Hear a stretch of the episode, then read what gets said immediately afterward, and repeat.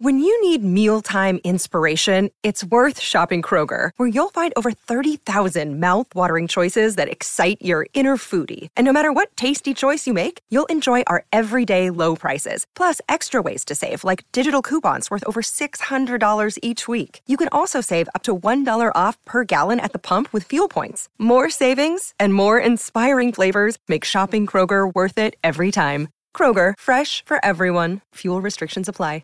Another day is here, and you're ready for it. What to wear? Check. Breakfast, lunch, and dinner? Check.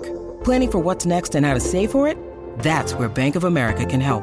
For your financial to-dos, Bank of America has experts ready to help get you closer to your goals. Get started at one of our local financial centers or 24-7 in our mobile banking app. Find a location near you at bankofamerica.com slash talk to us. What would you like the power to do? Mobile banking requires downloading the app and is only available for select devices. Message and data rates may apply. Bank of America and a member FDIC. You're digging the Rock and Roll Heaven podcast with LD, Will the Thrill, and TJ2.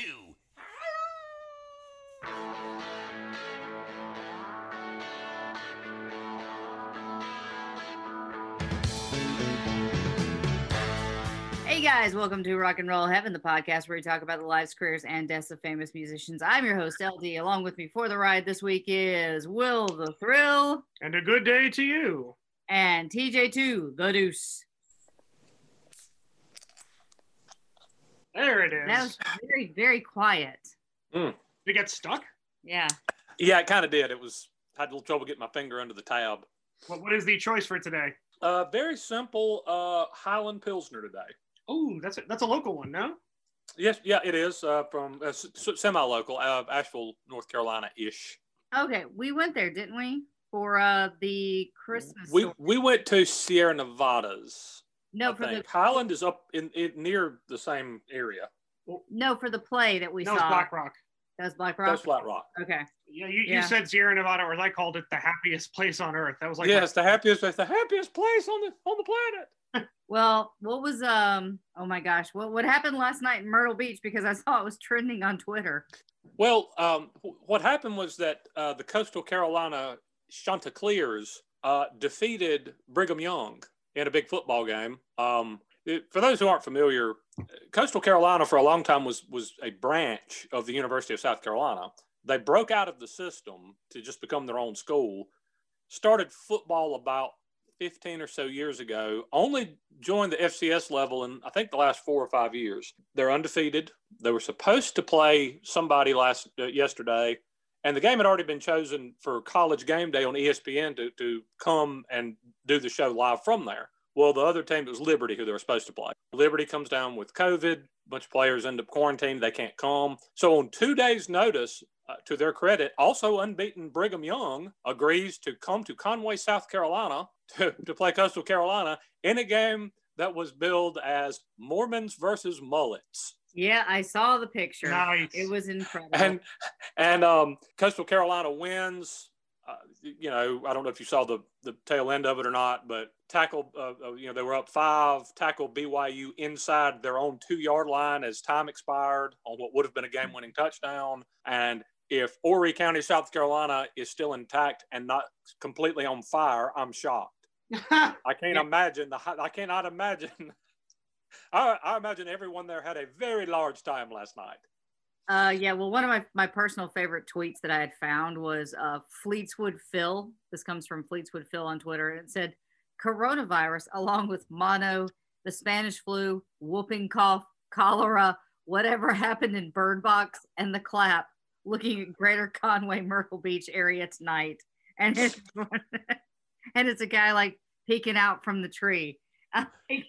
Isn't, one of my favorite isn't Myrtle things. Beach sort of the definition of herd immunity for most illnesses? I, I would think so. Yeah, you could probably throw in like rubella, and I don't know A- any basically anything what- that one can imagine. Yes, it would be Scarlet quite fever. yeah. right. I saw, uh, you know, the croup, um, whatever, Mine- um, lap bugs, just everything one could imagine, probably. Um, but I saw where somebody said that I guess there were a lot of people noticing the crowd size last night on Twitter and saying like, "Gee, that doesn't look safe." You know, there, there's. It, I thought they were supposed to be distanced in the sand, the stands and stuff, and somebody said, "Yeah, I, I we appreciate here in South Carolina everybody's concern, but we just just trust us when we tell you." There's nothing that those people right now can do to Myrtle Beach that Myrtle Beach hasn't been doing to um, itself for Yeah. a couple of hundred years. Which Don't, don't, don't worry about it. Don't worry about it. It's going to be fine. Here's the thing I lived in the dirty Myrtle. The Dirty Myrtle. I lived in the dirty Myrtle, and I will tell you, I'm fine. there is there is literally I have been in a hot tub in Myrtle Beach. I'll be okay, kids. Yes. So uh of course this week we did have our fair share of losses. Um we sadly lost uh a great wrestler. Yeah, Pat Pat Patterson, Canadian wrestler, Yeah. passed away. We we lost David Lander, the actor who played Squiggy on Laverne and Shirley, who I I remember growing up with that show. Me That- too. myself and because mom loved that and she remember she used to buy me the shirts with the l's on it because she thought it was so cute hmm yeah With the L? I, I have to be honest. I, I, if you had just told me, you know, his actual name, what was it? Obviously, I don't even remember it. david lander If you told me that David Lander died, I would have said, oh, "Okay, who's that?" But but it, the minute you said to me, "Hey, Squiggy passed away," I was like, "No!" Yeah, Yeah. same reaction. Yeah. Yeah.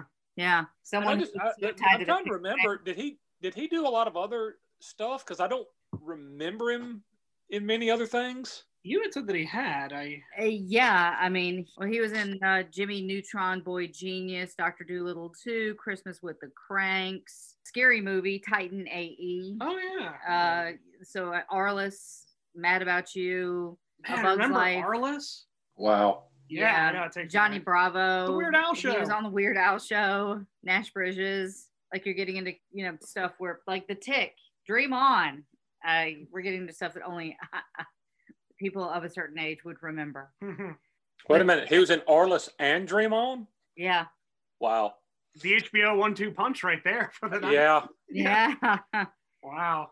and uh, and then sadly we we lost a, a member of the comedy community. Um, his name was Kenny Ortega, who was a comedian from New York. Um, I found that out through a game that I play called HQ Trivia. A lot of you guys might play it, but um, but yeah, he passed away. So three very sad losses. If we're missing anybody, guys, if we're sorry.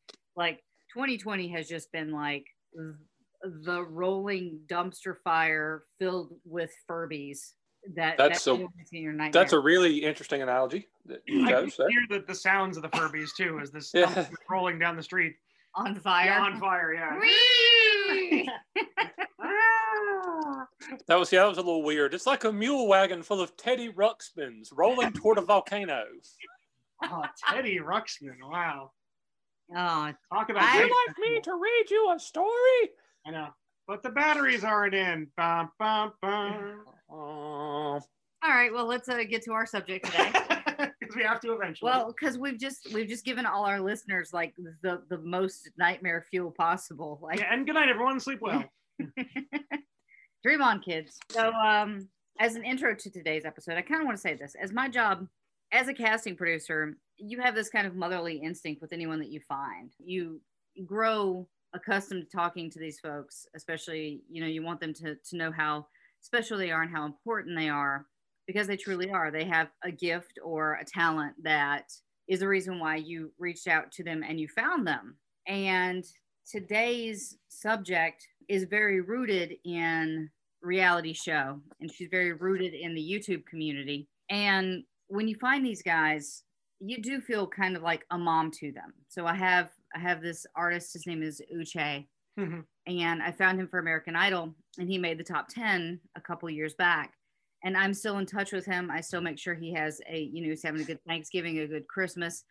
You, you check in on these guys. Uh, a lot of them are still my friends on Facebook, or we talk on Instagram, things like that. So it's really hard when you hear that someone in the reality community has passed away. And we felt that sting again on the show that uh, I, you know, normally work for, American Idol. We lost uh, season one contestant, Nikki McKibbin, at the age of 42 to a brain aneurysm. And it's Oof. it's so incredibly sad because she was a mom. And, you know, but also you have to think like American Idol started 20 years ago. That is insane. The show's It's, been on that it's long. like 20, 20, 19, 20 years ago. It was 2001. Yeah. So I can't do math, but you know, it's hard. And so today we're going to talk about one of the hardest losses that the reality show community had, and that is the death of Christina Grimmie. And Christina Grimmie was born Christina Victoria Grimmie to Tina and Albert Grimmie in the Marlton section of Evesham Township, New Jersey on March the 2nd, 1994. She's one of my people. Yeah, and not only that, but she's I think one of the youngest people we've talked about on this show. That's. I I was going to say that the the 1994 date when you just said that that just kind of grabbed me. Hmm yeah, That we're talking in the past tense about somebody who was born in 1994. So. yeah. I mean, I was a freshman in high school in 1994. hmm That was the year you graduated, wasn't it? Uh, 93. I was I was a freshman in college. Mm, Yeah, she, Was, she was born in 94. yeah, born in Unbelievable. '94. Cheese and crackers. The winter of 1993 through 1994 in southern New Jersey. Maybe you remember this, um, Will the Thrill. Mhm. It was super harsh. Yeah, it was, it was, for us, it was somewhat enjoyable because we were getting snow days all the time. Mhm. But uh, we had blizzards and power outages. I, I do remember that time period. I mean, as a kid, you have a different perspective, you know? Does Yeah. it Yeah. does it have to be like next level horrible to get a snow day up there? It depends. A lot of it has to do actually with the conditions of the road. So you can actually get very little snow, but it can freeze and cause a snow day because of the ice. So it really depends. But sometimes in, in this case, snow was just, you know, 18 inches high. And they were like, nope, schools are closed. Yeah, and they used to have a snow phone. Yeah, Like- you would. They're like, we didn't have this in South Carolina because if there was one flake of snow somewhere in the, the, the township of Chester, the school was closed and you were out of bread and milk immediately. yeah. So Yes. what happened is you would you would call this line, which was like the local area core code. I think it's 844 and then snow. And they would basically tell you on a recorded line whether the schools were still open. It, it's funny because a lot of the young ladies in this area would often give out the snow phone as their phone number to um, unwanted advances. Just, just know that if you get a, uh, a lady's phone number in a bar and get thank you for calling the Flow area snow phone, she's probably from my hometown. So just think of that. That is awesome. That's funny. We we would have to huddle around a radio and listen to WGCD and see if they uh, announced that we were that, that school was going to be out. They ended up having to um, the TV stations and radio stations having to establish some kind of a code word for uh, school districts because like somebody like LD would just call the TV station and say, "Hi, I'm calling from the Chester School District and um, no school tomorrow," and then announce it on, and they would announce it on television. Wait, did I actually do that? I don't think you did that. I was using you as an example, but you may well have. that sounds It was like not un- uncommon for either of us to make mischief on the telephone Yeah.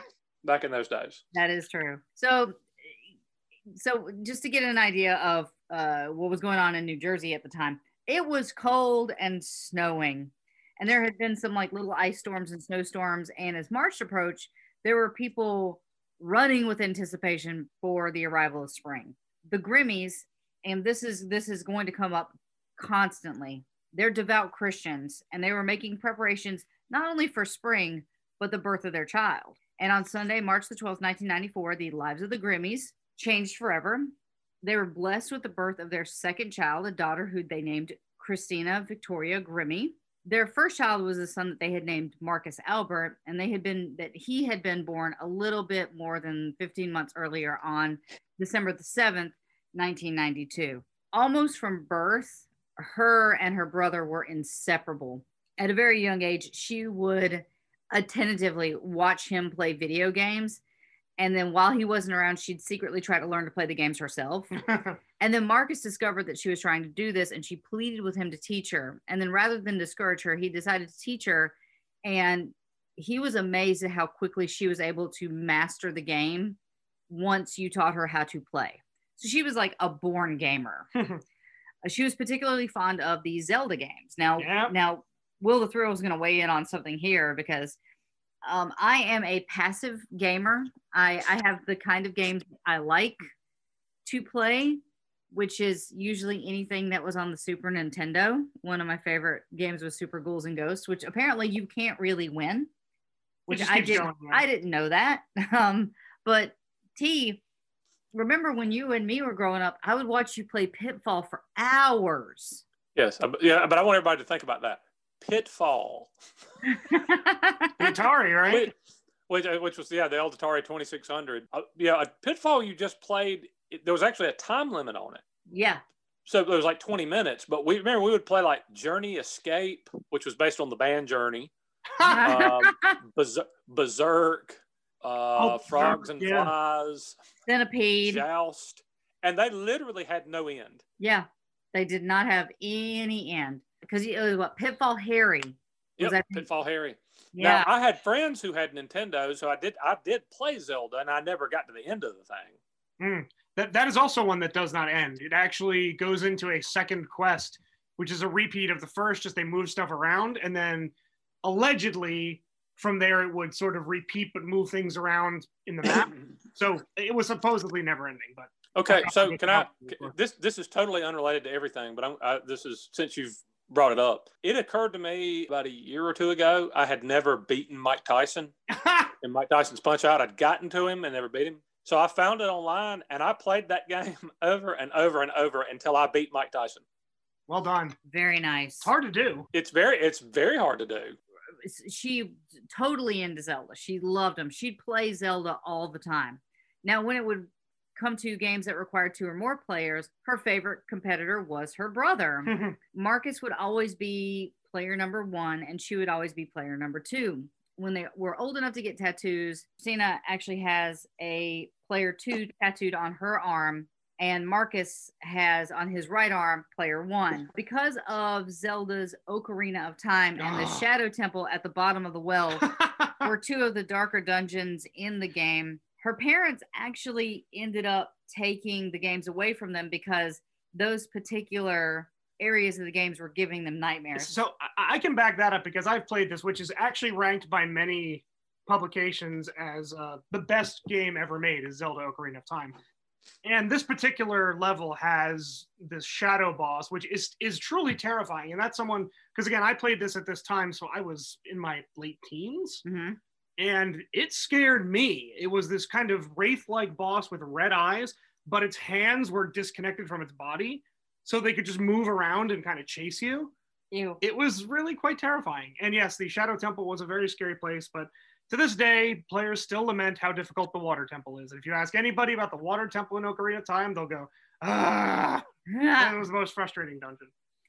yeah. Well, I, I only I like play the fear-based games, but I like watching you play the fear-based games because I'm too scared that I'm gonna fail at it. and We'll never get to the end of it. Right. So now her mother worked as a receptionist for a time, but she had given it up when it was discovered that in 1995, Tina actually had breast cancer. And it was the first of several bouts of breast cancer for her. And it was going to be an ongoing struggle for Tina throughout Christina's short life. Marcus was a little over two years old, and Christina was only one when she was found to have cancer. So uh, basically, from her birth, her mother was fighting breast cancer. A quote from Tina How do you explain to such a young child that their mom has a sickness that could result in her death? Uh, Bud, which is Albert's nickname, and Tina tried their best to explain to their children that mommy was very sick and would need to spend time at the hospital now and again. They also told them that because mommy was very sick that she might have to leave them and go to be with Jesus forever. This was a very delicate and emotional subject to explain to such young children about the harsh realities of life. And in those times when Tina went into the hospital, Christina would beg her mother to leave the hospital and come home. And basically what would happen was Christina would be taken to the hospital to see her mother and she would never let her go. She would snuggle up to her and just uh, try to spend as much time with her as possible. Because with these things, it was really touch and go at this time, especially since, like, you know, 1995, medicine isn't as good as what we have now, of course. So it was, you know, possibly less of a success rate of survival. So no one ever knew. But Christina really made an effort to spend time with her mother, and that made their relationship grow extremely close. So they had developed an inseparable bond with each other. Now, jumping forward in time, when she was eight, she Tina was found to be in stage four of her second bout with breast cancer, oh, and Yeah. it, and it seemed a foregone conclusion that Tina's time on Earth was limited. There wasn't much the doctors and nurses could do except for make her comfortable and ease her pain. But to everyone's amazement, the swelling in her body started going away by itself. Against overwhelming odds, Tina's cancer went into remission. The miraculous healing was part of the reasons why the Grimmies have such a deep faith in God and why they're such a close knit family. So you can see, like, you know, her her cancer clearing up made their faith even stronger because they would spend hours praying and and reading the Word of God, and so they were very very religious. I cannot understate this enough that that her her belief and her strength in God was so incredibly strong. Uh, from a very early age, her parents realized that Christina had a very special gift for music. Marcus jokingly remarked that Christina probably started her singing career while she was still in the womb. Hmm. Her mother would also say that uh, the ba- as a baby, she would sing la la la instead of talking. Whenever she would get a bath, her mom would be like, "Okay, baby, sing to Jesus," because there's no child that actually enjoys getting a bath. No, it, no, it's true. Christina loved to sing, and she actually wrote songs even when she was young. She told an interviewer that she wrote her first song when she was five years old, and a lot of those songs are based on her faith in God. She was five. She was five and she was Ooh. writing songs. I mean, like, Wow. I look at my life and I'm like, what have I accomplished? this girl was writing songs when she was five At years five. old. That's ridiculous. I mean, 3.97 million subscribers later. Uh, I have 77 on my Facebook or, or on my, my YouTube channel. Hey, you I start somewhere. 77 you got to start somewhere. Gosh, I've I've got gosh near 140. Well, look at you, Mr. Ad Revenue, Yeah. Mr. Clickbait. Oh yeah, that's handsome remuneration comes with 140 YouTube subscribers. When she was 10 years old, her parents decided to splurge and bought her an electric piano. It, it was in excellent condition, even though it was used, and it was a decent price. They also provided her with piano lessons, but she she had difficulty learning how to read the notes. So she taught herself how to play the piano by ear, which is crazy to me. She played a variety of other musical instruments as well, including the guitar, but she didn't actually master the art of playing the guitar. So she did kind of what Doug did, and she just taught her brother how to play the guitar. oh, Doug Hopkins, yeah. Yeah. So she pulled a Doug Hopkins, which Okay. was like, I can't play this. Why, why don't I teach you how to play it? And she did. So Marcus was amazed at what Christina showed him, and he was able to master the guitar. Uh, she would occasionally get her friends and sing a few songs while playing, and one of those gatherings would become important later uh, for who she would create a bond with. And just a cute little fun fact. It's it doesn't even Fun fact. yeah, okay, well, you gave it to me anyway. She named her piano Lucas. No reason given. She just named her piano Lucas. Honey, what's the name of my car? Derek Davenport. Yeah, But there's there's logic behind that. Lucas is sort of now a rosebud, right? yeah. I'm sure someone knows what it is. Yes, please chat us. Hit us up on our socials. Let us know if you know Why the meaning did of, she name him of Lucas? Lucas. Uh, Christina and her other friends from her childhood, Lauren Longo, met in fourth grade. And uh, Lauren is going to be a major, major force in her life. They met in fourth grade. And she also had a friend, Sarah. And oh my goodness, I'm going to destroy this last name, Lou Beckman. Luke in? Luke. So these three girls bonded over all sort of things, uh, stuffed animals and miniatures. I'm assuming I'm assuming that the stuffed animals are probably Beanie Babies. I'm to late guessing, yeah, because it's like the mid '90s. So, which and she's ten, and they would get together and they would sing, and they actually had a, and I'm using bunny ears, girl group that they called the Godly Girls. They also acted out scenes from their favorite TV shows during recess, and they would get together at each other's homes. Lauren and Sarah would often spend part or all their weekends with Christina. And on the weekends that Christina and her friends would put together they, they- these little parties, they would watch SpongeBob. Holy crap, SpongeBob. Show's been on forever. Show's been on forever. Jeez. And the TV show Psych, which is really funny. Uh, they challenge each other at video games, and naturally, she would challenge her friends to Zelda and usually beat them. And they would take turns using the karaoke machine in the basement, and they would sing silly songs that they made up as well as popular songs. And as they would grow older, they would also work together to produce videos for Sarah and Lauren's YouTube channels. We will get to YouTube in a minute. It's gonna be a big part of this, isn't it? Yes, it is. While they were still in elementary school, Christina and Lauren would invent their own language, and it was based on baby talk. And they would approach babies at the mall and churches and other public places, and they would strike up conversations with the babies using their invented language. Basically, all this information is just to tell you, like, she was a kid. She was a Was it was it Esperanto, or perhaps a language that twins teach to one another? oh, that's so. There's a creepy story about that. There's many creepy stories about that. Esperanto. Well done. Good reach there. Esperanto. It's kind of like English and Spanish. that's Spanglish, isn't it? no, that's something else. Is it? Uh, Gerardo, Spanglish. Gerardo. wow. Remember him? uh, surprisingly, the first time she ever sang in public was when she was 12 years old. And it was at church. And she remembers getting some of the lyrics wrong, but thanks to the fact that she was singing with the choir, no one actually seemed to notice. But she also remembers how nervous she was before and during the performance. It was something that she recognized that she would have to overcome if she were going to make singing a career for herself. Which, I mean, could you imagine like realizing that at 12, like, oh, I got to get over this if I'm gonna do this, I gotta I gotta nut up or shut up. The fact she even knew what this was is is something. Right. Yeah. So this is the part of the story that uh, I think all of us kind of get because as she matured, she realized that there were some darker things that she would have to deal with in life. The fact is, she was bullied. She was really modest and she would change her gym clothes in the restroom and rather than the locker room. And because of this, word got around and she was often ridiculed and mocked by her classmates. Isn't that Crash Test Dummy song? Girl who wouldn't change with the girls in the change room. Yes. Yeah. And some people made fun of the way she dressed because she was kind of like me. I would rather wear, you know, baseball shorts and a t-shirt and jeans, and I don't really care what people think about my sense of style. There's one person on the planet that does care about my sense of style, and that's my mother. Hmm. So, but it's not me. But she she was a kid. She was more concerned with being comfortable than she was with being a fashionista. You know, she dressed a lot like her dad in that regard. She was very much like her father when it came to fashion. Like she just wasn't into it. And people made fun of her for it. And that sucks because people are jerks. Children are tiny, tiny jerks. These are teenagers, so they're even worse. Yeah. That's a that, uh, what what that's so deep. You know, if you really think about it, children are just tiny jerks.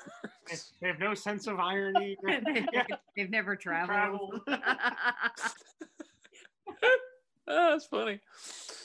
As she grew older, she became aware of how other girls dressed and how they used makeup and you know how they were they were trying to be a little bit more mature and her mother loved to help Christina go shopping for new clothes or give her tips on how to apply makeup properly. But Christina was also aware that because of her mother's ongoing bout with cancer, they really didn't have a lot of money. Like they didn't have a lot of, you know, expendable income.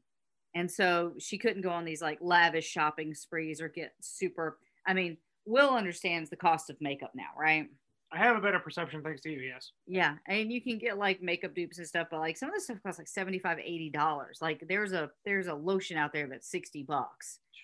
So they- you just can't splurge on that stuff. So that would leave them with very little bit of money because of what her mom was going through. Her brother actually caught on to the fact that she was being bullied, and her brother gave her some really good advice about not letting it get to her. He said, Just be yourself. You're the only one of you and that made a lasting impression on her. Christina had posted on her social media people aren't born strong, people grow stronger little by little, encountering different situations, learning not to run from them. In writing her song, she would often write about things that were actually happening in her life and the lives of her fans, including being bullied. In her song Everybody Lies, which is on her posthumous album All Is Vanity, she closes the song with the following words of encouragement for her listeners and fans. You are an extremely unique and individual person, and I'm telling you, don't let those invalid opinions of others just bring you to the pits, okay? You are strong, so own it. Love me. She had also spoken the same words in a video chat that she had posted on her social media account, and they were based largely in part on the loving words and advice that Marcus used to encourage her during her childhood years. So that was a little bit in the future. Now, Christina's friend Lauren Longo was the one who introduced Christina to YouTube in early 2009. Now, think about that. I think YouTube started in 2008, which would make her one of like the early YouTubers. hmm And Lauren attempted repeatedly to convince Christina to start her own channel. Lauren showed her several videos of people singing and playing musical instruments and telling Christina that she sang so much better than they did. Mhm. So Christina resisted Lauren at first and then finally kind of just gave in because she was done being badgered by her friend, which she would, you know, lovingly say, I was badgered by my friend. It was cute. So she finally posted a video just to get Lauren to stop. She she was unsure what direction she wanted her channel to take. And so she held off on a couple months trying to figure out what to do with the channel. And that's that's what you have to do when you're choosing what to do with the YouTube channel. Is it going to be like music based? Is it going to be a vlog? Is it going to be actually like produced videos and and things like you got to know where you, what direction you want to take your channel in. Or if you're Joe Santagato, just Yeah. Joe erase, erase a whiteboard with a ukulele. Yeah, Joe Santagato is brilliant. I love Joe. If you guys don't know who Joe Santagato is, I can't. He's like the Matrix. I can't. I can't tell you what Joe Santagato is.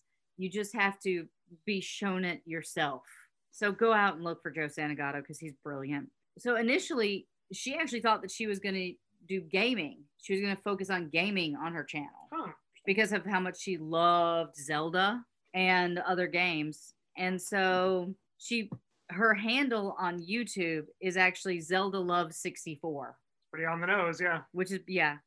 That was back when you could actually pick what name you wanted and not be like I love cottage cheese 168429. That's already taken. Sorry. Yeah, exactly. Ah, why? Uh, we have to take a short break for our ad sponsors and we will be right back.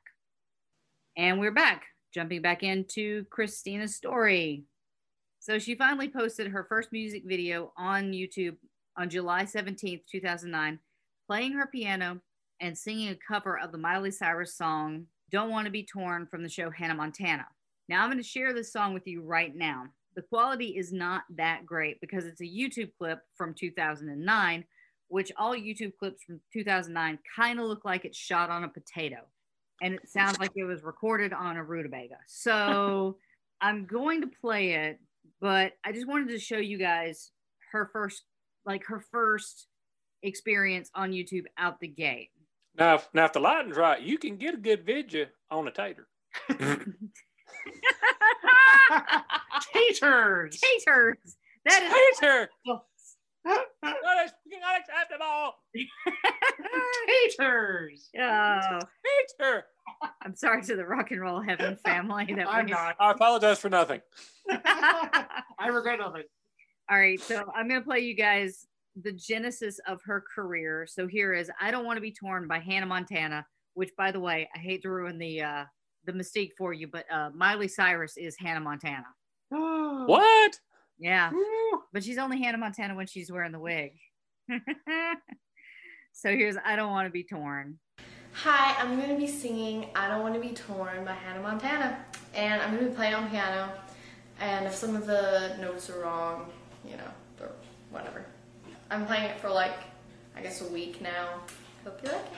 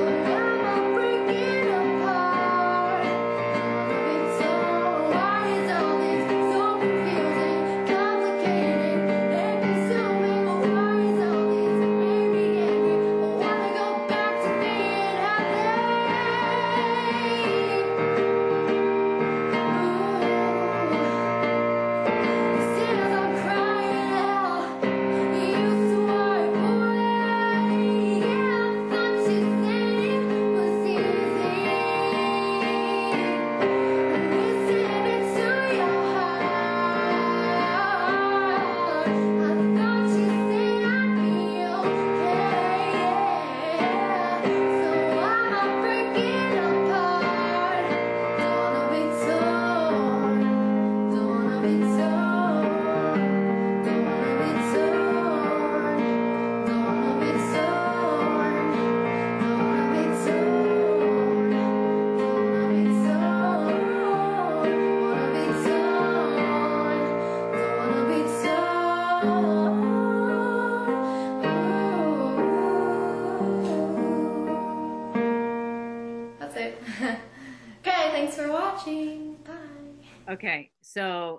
Just so you guys know, this song was an immediate hit on YouTube.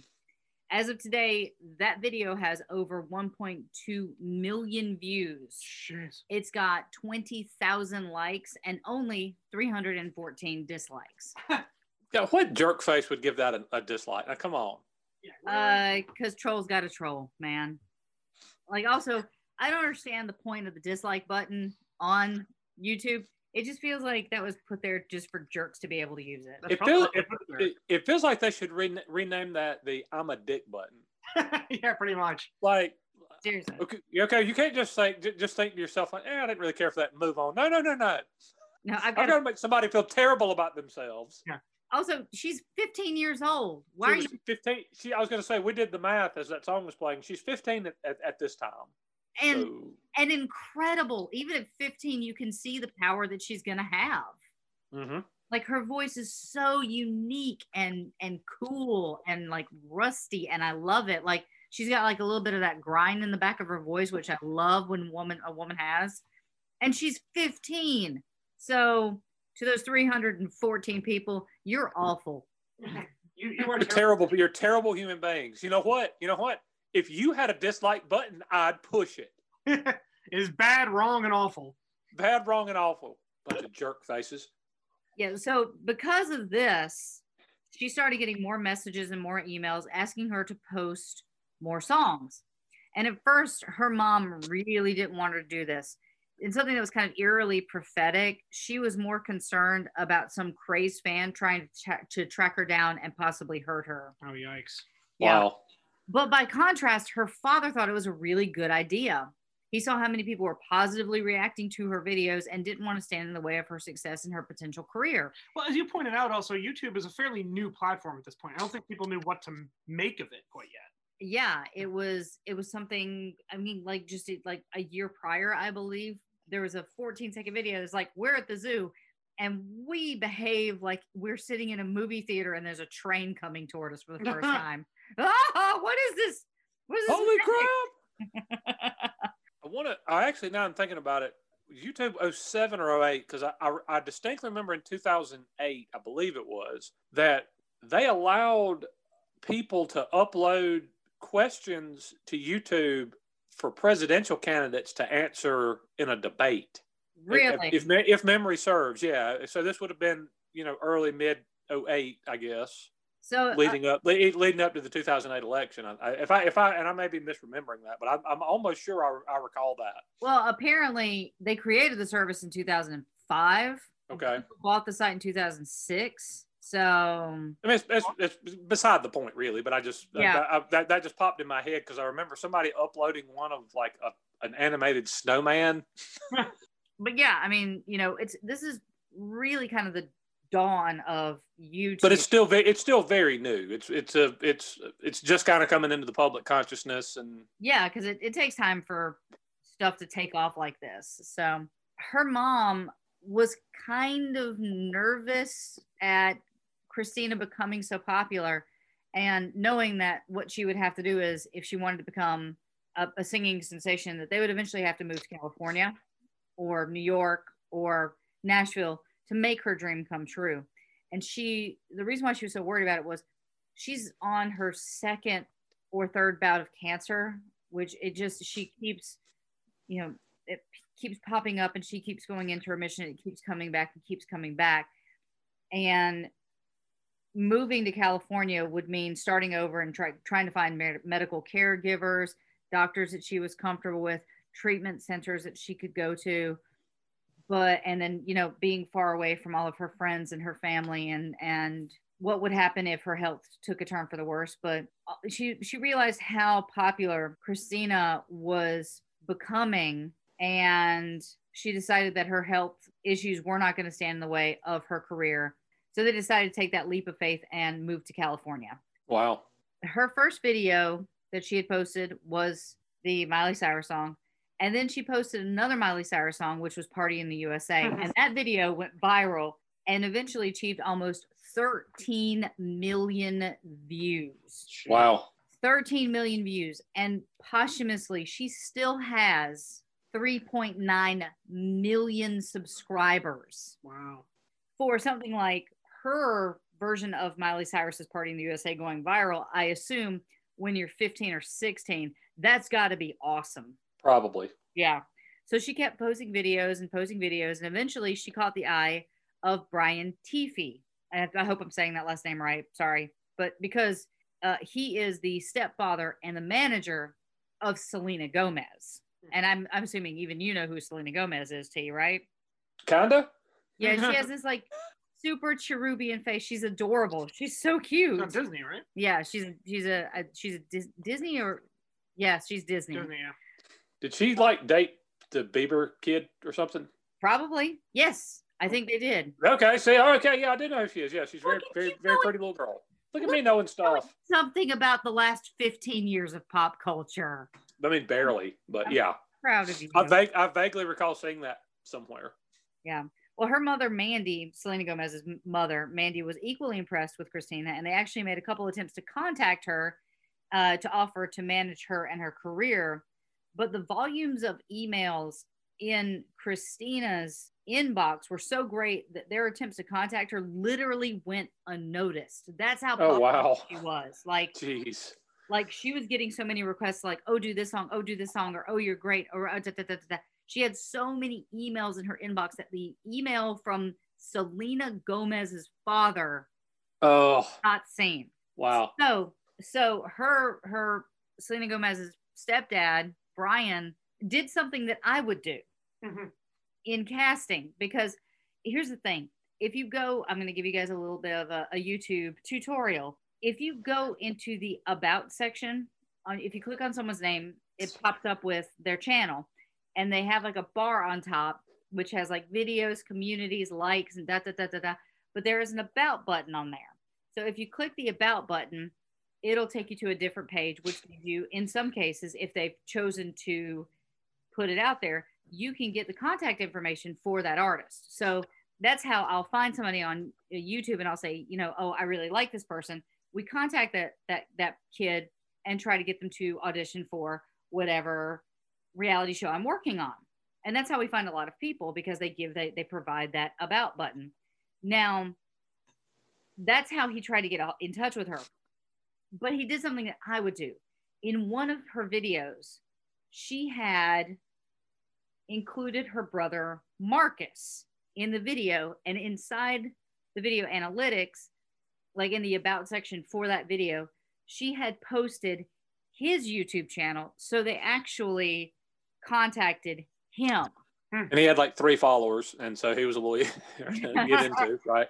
yeah so he stumbled across that email and he wasn't actually sure it was legitimate.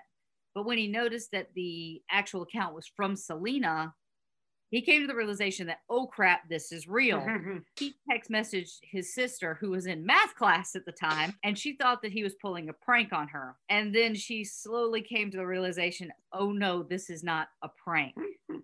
She had been discovered and her career was about to blossom and her life was about to change forever. Now it should be said that christina understood this time how much hard work went into creating a youtube channel and i can tell you this for a fact because the thing is you have to know what you want to produce. You have to know what you want to do. You have to know what direction you want to take your YouTube channel in. Then you have to get everything that you'll need to make your YouTube channel, which is a, a YouTube channel account, which is a bugger to put together. Then you have to get a decent camera. You have to get your instrument if you're music. You have to do you, you have to get your lighting set up. You have to have your your stuff created. You have to do your makeup just right if you want to be you know perfect on camera. It takes a lot of work. Then you have to edit it. Then you have to update it. And then you have to get it into the system. And i i don't even remember when dial up wasn't a thing anymore. So i'm just gonna just go with the fact that uh, dial up sucked but to create a youtube channel it takes a lot of work and consistently putting out uh, content is really important because the YouTube algorithm will not suggest you if you're not putting out stuff two, three times a week.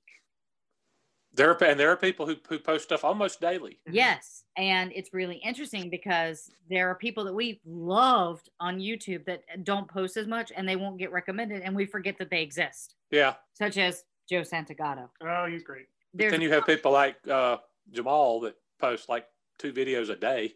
It seems like. yeah you know you because of that people post content just po- post post post post post to Right. get to that algorithm she would work okay so so she is a a perfectionist. She would work days or weeks on a single song to get to the point where she was satisfied with the results. But it was worth it and i'm going to prove that to you in just a little bit. But uh, in 2011 grimmie joined selena gomez and the scene as the opener on the we own the night tour and their friendship blossomed and grimmie took major inspiration from her musical friend. She's been great she said of gomez in a 2011 interview with mtv news i can't explain it she was in my place at one point but i've learned what i've learned from her is just keep going so she What, what, so what, what year is she touring with Selena? uh, 2011 and she's really looking up to selena because selena was in her spot years before and now, And- now And, and I was going to say, but also Grimmie is like sev- 16, 17 years old. Yeah, she's Yeah. yeah. At this point, she releases the EP "Find Me" in 2011, and this is about three years before we get to what would some consider her like big break, which is The Voice, which is why I keep talking about reality shows. It debuted at number 35 on the Billboard 200 charts and contained the hit song "Advice" and "Liar Liar." At the time of the LP's release, the singer had just moved to Los Angeles to further her music career. Grimmie attended Cherokee High and left that in 2010 to be homeschooled. Her and Selena Gomez actually appeared together in a 2011 Kinect ad, which they challenged the scene to a game of virtual football.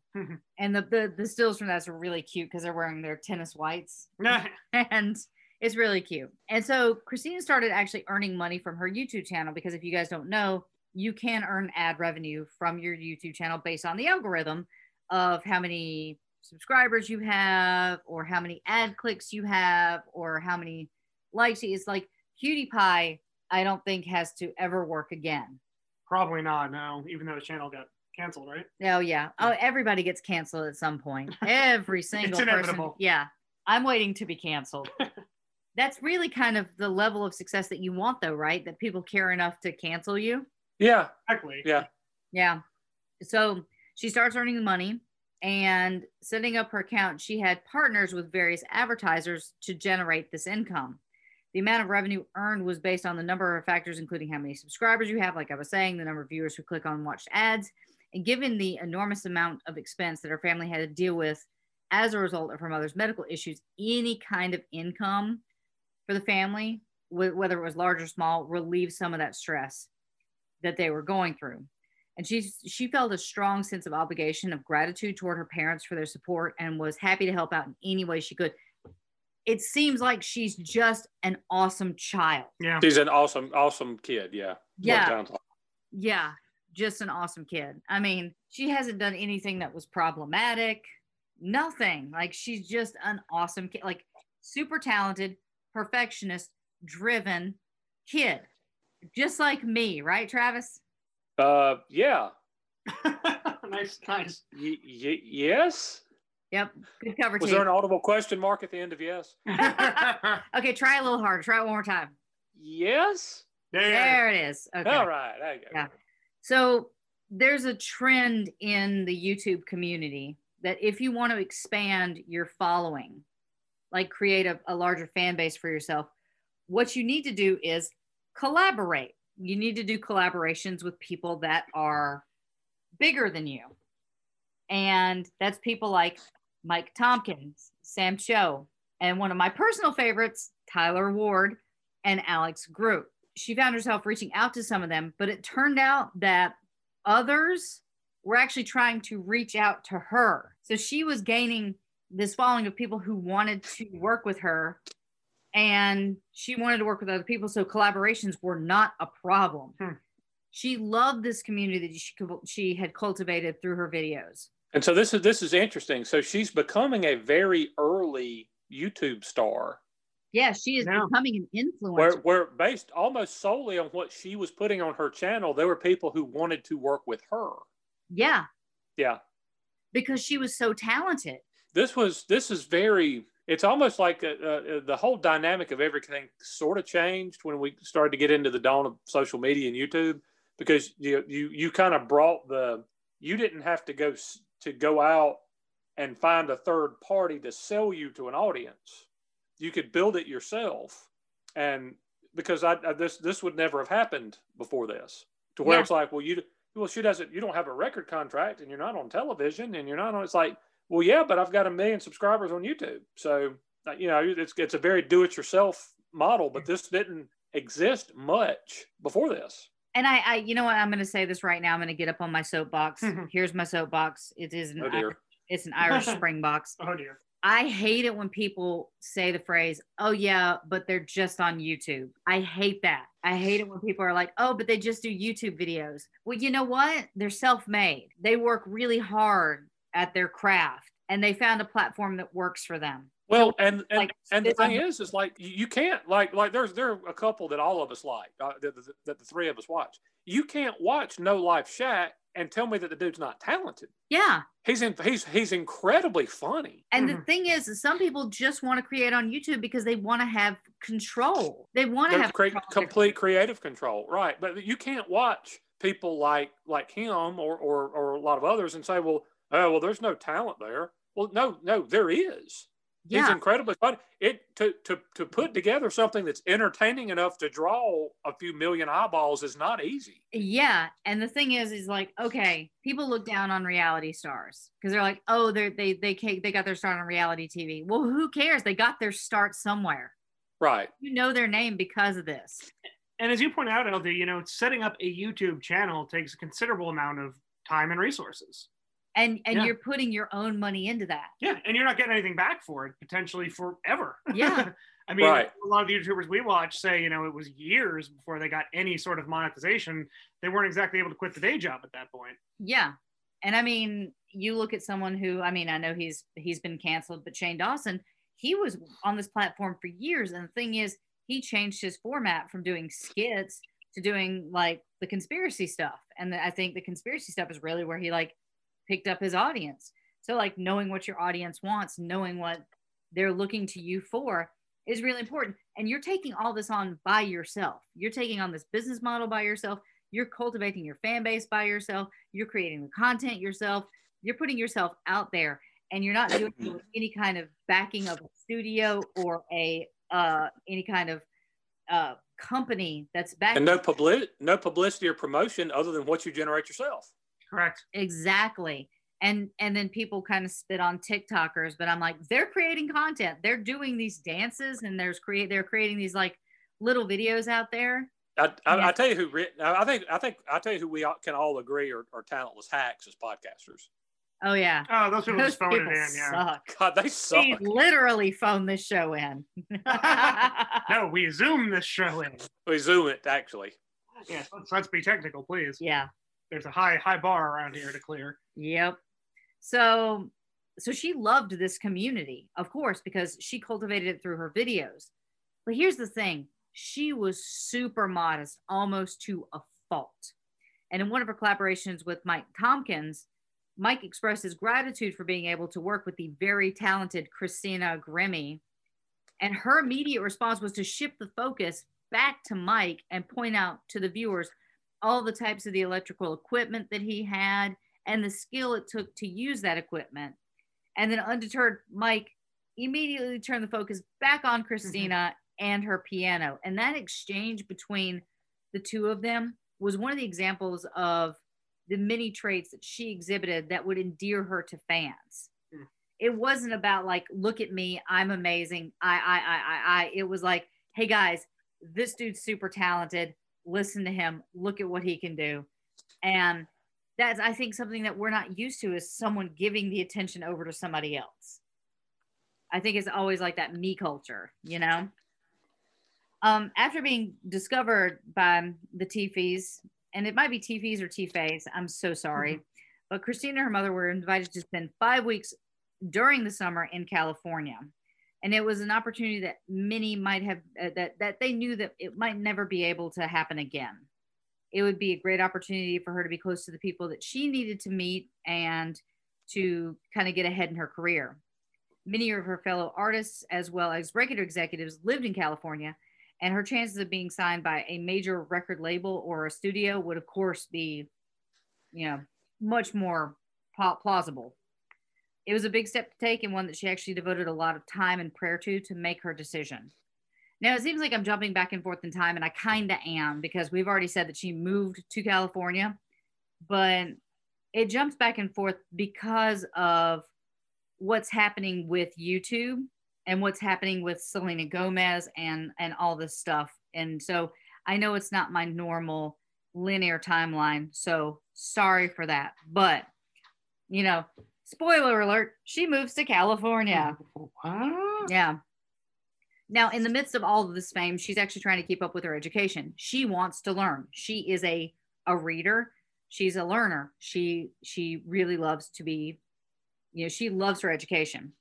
With all the demands that were placed on her, it was actually really difficult, if not impossible, to maintain an active participation with her formal education. So it was really hard for her to be able to attend classes all the time. So dropping out of high school to pursue a career wasn't something that she wanted to do, but she knew if she waited until she finished high school that she could lose her chance at, at any kind of career, which is really sad when you're like 16, 17, you're like, I need to get a move on because I am not getting any younger. I'm going to be a has been here really soon. In like six months, I'm going to be too old. But that's the thing is like the music industry is very young, Mhm. you know? We, you don't, it, it- it's a little bit different in the acting world because you have people like uh, Steve Carell who decided at age 40 he wanted to be an actor, which is fine. But you don't really see people that are 40 getting into the music industry. Ve- you know? Right. Very, very, very rarely. Very rarely. Who was the uh, the lady that was on the Britain's Got Talent that got real famous? She was older, wasn't she? Susan Boyle. Yeah, but that I mean that's those those are are super few and far between. And Mm. also, look, instances. A, look how talented she is. And B, it's a reality show. Right. it wasn't her going through the the normal channels of recording the demos sending it out to studios having those studios listen to her and then producing her that was her going on a reality show and gaining fame that way Different. Mhm. it's it's it's almost the exact same approach that that Christina is going to be taking but her prayer was answered and her aunt kathy agreed to homeschool her for a number of her high school courses her aunt had four children and had successfully homeschooled all of them and she was able to complete her junior and senior year through homeschooling and with tutors. And she wanted to learn. Using proverbs 18 15 as a guide she would also continue to read the bible as well as many other christian books and not just in her schooling but in her tutoring as well. She was asked in an interview if she missed out on any social activities or other events when she was being homeschooled and she said that she didn't because she found that uh, you know being homeschooled was a lot of fun. And for missing any social events she really didn't miss any social events because she went to the senior prom with her then boyfriend of four years because he was a year ahead. So she actually got to go to the prom. So she wasn't like missing out on anything. And you think about like the fact that she was bullied because of the way she dressed and you know her makeup and stuff like that like homeschooling would have been great for me. I would have loved it. So she's going to the prom, and I'm trying to figure out she would have been graduating when about 2011, 2012. yeah. So on february 11th 2012 shortly after christina moved to california whitney houston who we will be covering next year if you'll hear in our draft uh, died tragically. Uh, she was deeply saddened by the news as whitney had been a role model. It it seems almost implausible that Whitney's been dead that long. But yeah yeah, no, I'm like if you if you asked me to guess what year, I'd be like, oh man, that was God, that had to be like two or three years ago. Yeah, it's more like eight years. It was like eight. Yeah, what's almost sadder- nine. what's even sadder is Bobbi Kristina Yeah, her daughter Oh. who died almost the same way she did. Ugh. So sad. Uh, she was deeply saddened by the news because Whitney had been a role model for her and her music, and she shared a deep connection because both of them were from New Jersey. both were raised in the Christian faith. Both of them, you know, Whitney came from a musical family though, Mhm. whereas Christina had to work because you know Dion, Dionne Warwick was her godmother. Something like that. I think so. And then Thelma Houston was the singer, right? yeah. both of them were gifted singers and both were presented with career opportunities early on in their lives. And uh, almost every woman who sings I can think of from the late 80s until about that time were probably influenced by Whitney in some manner.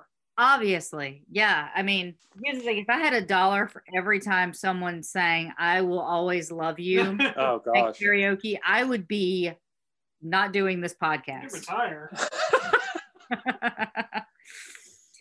I would be rich. Yeah. But So- that's one that probably impacted a lot of a lot of aspiring musicians or people who had already made it by that time. Yeah. So upon hearing of her passing, Christina offered a video tribute to Whitney Houston on her YouTube channel. She performed "I Will Always Love You" in a video remembrance of the late pop and R&B diva. She opens the clip with an explanation of why she wasn't playing the piano through the video, and she explained that the song was just so big, and honestly, she couldn't make it through without tearing up, crying, or falling short. So I'm actually going to share a version of this song with you right now because it's absolutely stunning. So here's Christina's cover of Whitney Houston's I Will Always Love You. If I should stay, I would only be in your way. So I'll go, but I know. I think of you every step of the way.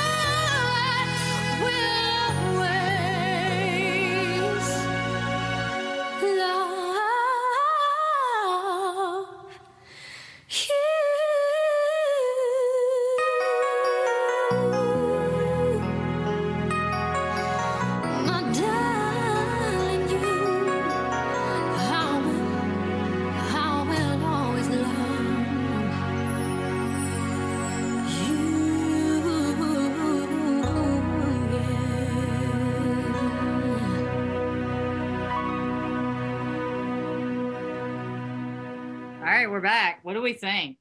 I Uh, think that girl could sing. Yeah, no, no question. and that's the thing it's like there there are particular songs that you listen to that you can kind of fake your way through most of it but then they always have that one note because everybody can do etta james's at last but when you get I mean, I, I mean, I can't. So not everybody. But but when you like really that la- everybody.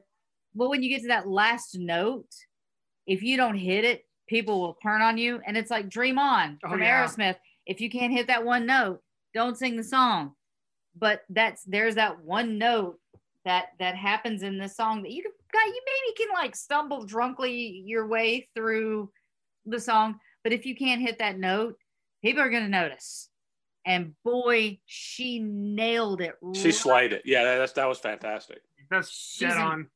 incredible and, And, I, and I'm imagining since she's just doing these videos and posting them on YouTube, it's not like there's a lot of studio wizard wizardry going on there, Pro Tools and auto tuning and stuff like that. I mean, if that's what she sounded like on the YouTube video she was making in her house, that's probably what she sounded like. Yeah. And what's crazy is this was actually there. I could not find the original one where she talked about, you know, not having the piano. So you'll notice that there are backing tracks. This video that's posted on YouTube was actually posted on May 13th, 2020. This year. Oh wow! Oh, she got okay. she passed away four years ago. So her channel is still active. So I'm assuming it's being run by her brother or her family, you know, um, her brother, her father. yeah. So Selena Gomez was notably intra- impressed with the tribute to Whitney and tweeted a link to Christine's video saying that she did an amazing job. That video, upon its release, received more than 62,000 views. Now, a lot of people who listened to the video were actually convinced that the audio was just Whitney Houston's and that she was lying about her being able to sing it. So, Oh, wow. So, yeah, uh, trolls got a troll, you know? but but but that's a that's a that's a pretty high compliment troll to say well this obviously you you couldn't have sung this well. This this is obviously whitney houston. Yeah. Yeah, Like, we can't have nice things, kids, can we? right. People knew about the deep love and connection that she had with her mom and they that her fans knew how sick her mom was. And her mother actually began her third battle with breast cancer. Ah jeez Wow. so uh, now i- i- at this point it should be said that she has a dedicated fan base. Like she has people that have been following her since the beginning. At this point she's had a youtube channel for three years or two years and she's got this fan base. So people actually found out about her mom's battle with cancer and they created a video for her mother. And it was a, a video montage of people expressing their love and their thoughts and prayers for her mother. And even members of the movie the matchbreaker which starred christina grimmie in a leading role appeared in the video. And then uh, she showed that video to her mom and tina was brought to tears by the gesture. So her fan base got together and created a video montage to show love to her mom. Like that's how much people loved Christina. It's impressive. Okay, so now I'm going to talk about what most people have been waiting for, which is The Voice. The Voice, if you guys don't know, is a singing competition show on NBC. It premiered during the spring television cycle of April 26, 2011. That- And see that I, I would i would never have guessed that show had been on that long oh, really, for some reason yeah no for some reason i was thinking oh yeah it's probably been on five six years now time Not moves nine time but- moves different when you're old. I, yeah i think it does i think that makes a difference I also think that the 90s were about 10 years ago, so don't feel bad. hmm And then I realized, no, that was 30 years ago. Mm-hmm. and and I've got one foot in the grave. Ugh. So it was a this this show was a little bit different than what its direct competition was, which was American Idol.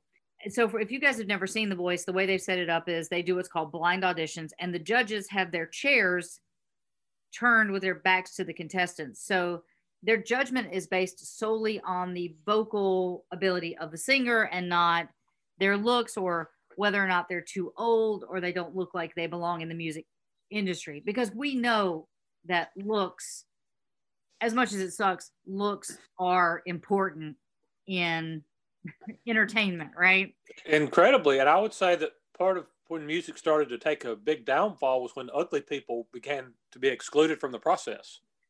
oh yeah i mean rod stewart is not an attractive man Well, I mean, just see, I mean, let's just be honest. Think about how much more of an emphasis there there there came to be placed on how you looked once MTV debuted.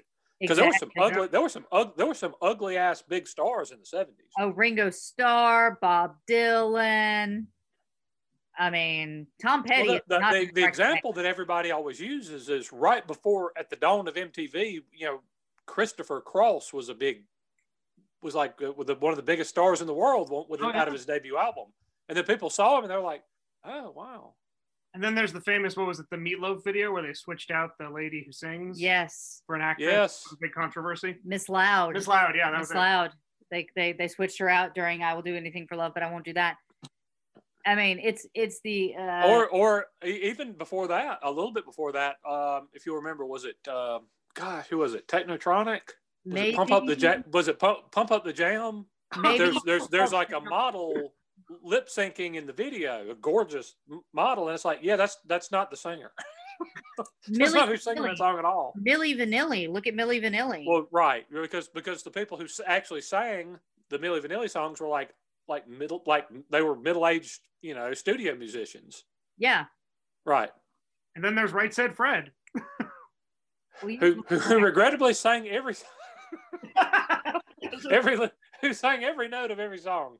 And you know who else did that? Was Manfred Mann's Earth Band. No, uh, The, and there it is, ladies and gentlemen, our federally mandated Manfred Mann's Earth Band reference. the, the FCC required. Somehow, somehow, I was to say that I think it was like a rider that was tacked onto the Clean Air Act or, or some shit. Like we have to mention Manfred Mann's Earth Band in every episode we do. It doesn't matter who the episode's on. It doesn't matter what the context is, but they have to be mentioned at some point. Will the Thrill has fulfilled that. Thank you. This is you. the Rock and Roll Heaven podcast, found on Pantheon, wherever you hear great podcasts, and about Manfred Mann's Earth Band. Thank you. Oh, Has there been an episode in which Manfred Mann's Earth Band has not been mentioned? uh, there might have been like one or two. One or two, and Petula Clark comes up an odd amount of the time too. Yeah. and Glass Tiger is the other one. Oh, Mhm. God. and, and Terry Webb and the Spider. Terry Women the Spiders. So anyway, before we get way too off the tracks, and I cannot edit this episode. Um, so you guys, I'm gonna break. I'm gonna break some ideas. I'm gonna break the social norm for you guys. Not everything you guys see on TV is real, even in reality shows. oh, stop it. because What? For any of these any of these music shows, you have to be vetted, and so they have open calls. I Not can't. I can't hear you over the clutching of my pearls. we're we're both aghast. yeah well you you you can't just show up on tv because there's a lot of vetting that has to be done because they have to do things like uh, making sure you have or don't have talent but but yeah there's a lot that goes into the pre-show that you guys see on tv so the open calls for the sixth season which sixth season were being held throughout june and july of 2013 in four locations and that being the Las Vegas Convention Center in Las Vegas, the Austin Convention Center in Austin, Texas, the arena at the St. Louis, uh, the St. Louis University in Missouri, and the Javits Center in New York. So, you know, people actually have to pay their own way to get to these open calls. Like the show isn't going to pay for you to do the open calls. You're on your So own, basically. You're on your own, so you got to figure out where you're going to go. So probably if she's in California, I'm assuming that she's going to go to either the Las Vegas Con- uh, Convention Center or she'll go to Javits because that's close to New Jersey, so she could see her family. It sounds So- logical, yeah. I'm not entirely certain where she auditioned, but she watched episodes of The Voice in previous seasons, so she was familiar with the format. And uh, what I was saying before was, you know, they have you have four judges that sit in chairs with their backs to the audience. So she she had watched this show. And there had been some minor changes from previous seasons, but they weren't something that was concerning to her.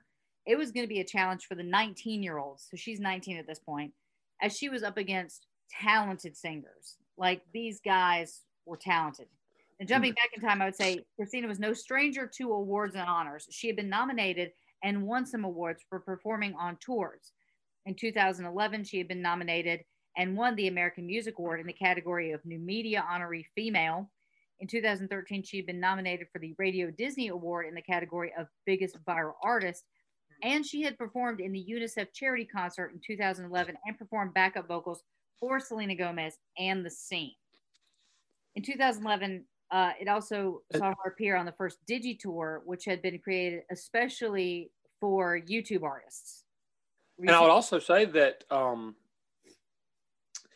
uh, with the voice, there are uh, some of the people who are trying out who are people who formerly had record contracts and hit songs. I, I, can I can think of one who's from South Carolina who was a contestant, and, who, and, and as I recall, that no no one picked. But you know, she had actually been the next big thing for a little while and had like a big top ten hit record, and then things just kind of went south for her. But and she ended up on that show. So it's not like you're just going up against like people like me, like like some drunk like some drunk dude from South Carolina. I was like, yeah, I'm gonna sing for you, Blake. Are you? Who was that? Hey, Chris. Do what? Who was that? Uh, Julie Roberts. Julie Roberts. I don't know if she I had the big. She had a big country hit with um, "Breakdown Here." Okay. Uh, well, she's from she's from Lancaster. She's from uh, she actually did some work for our mother at one point. but um, yeah, she was kind of like the next big thing for a little while there. And she her first album went gold or platinum, and she had that big you know, big top ten hit. And then for whatever reason, things didn't you know go her way. But she, you know, my point is that she ended up as a contestant on that show. So you're not just going up against like schlubs off the street. There are people who have some history and background in the industry that that appeared on there that she would have been competing against. That's what I'm trying to say. The, sure. the we were talking about Miss Loud. The original Miss Loud performed on The Voice, and no one turned their chairs. Mm-hmm. Like she was like, I just wanted to come on the show and see if I still had any musical chops. She was like, and I got my answer.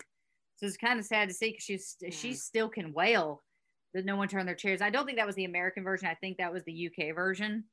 Yeah. Still like that's that backs up what you said is like it's not people that haven't got any kind of background at this point on this per this particular cycle few of the contestants had any stage experience at all which she actually had a lot of and of course because of her experience people said that she had an edge because she had like a social media following and she'd been posting on that she had the youtube channel and and so people thought that she had an unfair advantage because of this. But of course, the thing is, when she came on the show, like, yeah, maybe she had made it through some producers because of that.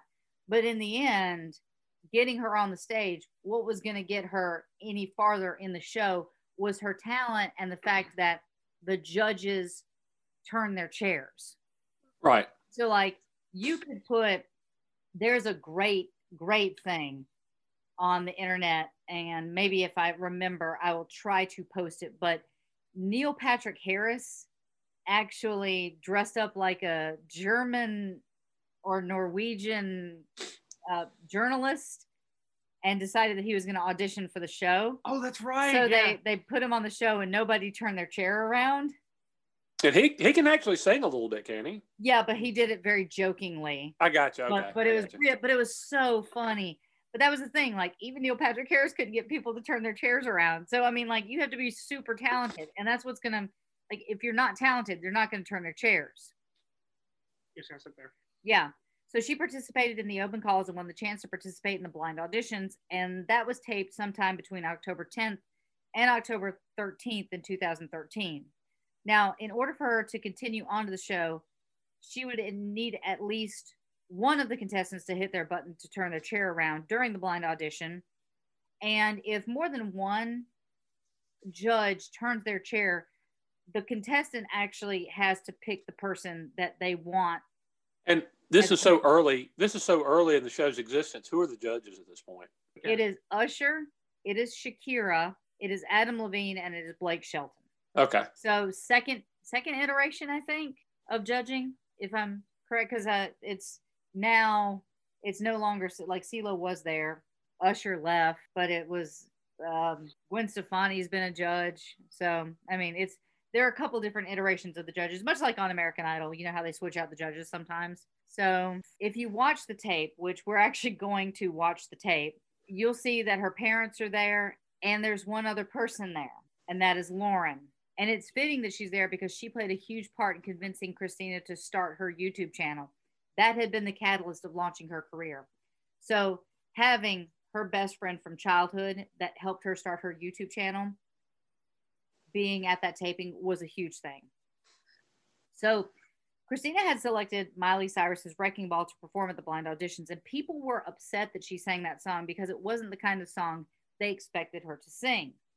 But she knew singing Wrecking Ball would provide an opportunity to help her demonstrate a wide vocal range and it would appeal to a secular audience. Because remember, she's extremely religious, she's deeply religious. And so, you know, her her religion means a lot to her but she understands she has to appeal to a secular audience it was also a song that would be able to have the rights obtained to it i don't know if a lot of people know this but uh, there are certain artists that don't license their music for shows like this so you might not be able to get access to a particular artist or a particular song because of the licensing so licensing is really important because someone like Billy Joel gave their entire catalog to the show Glee. So Glee could just use any Billy Joel song that they wanted.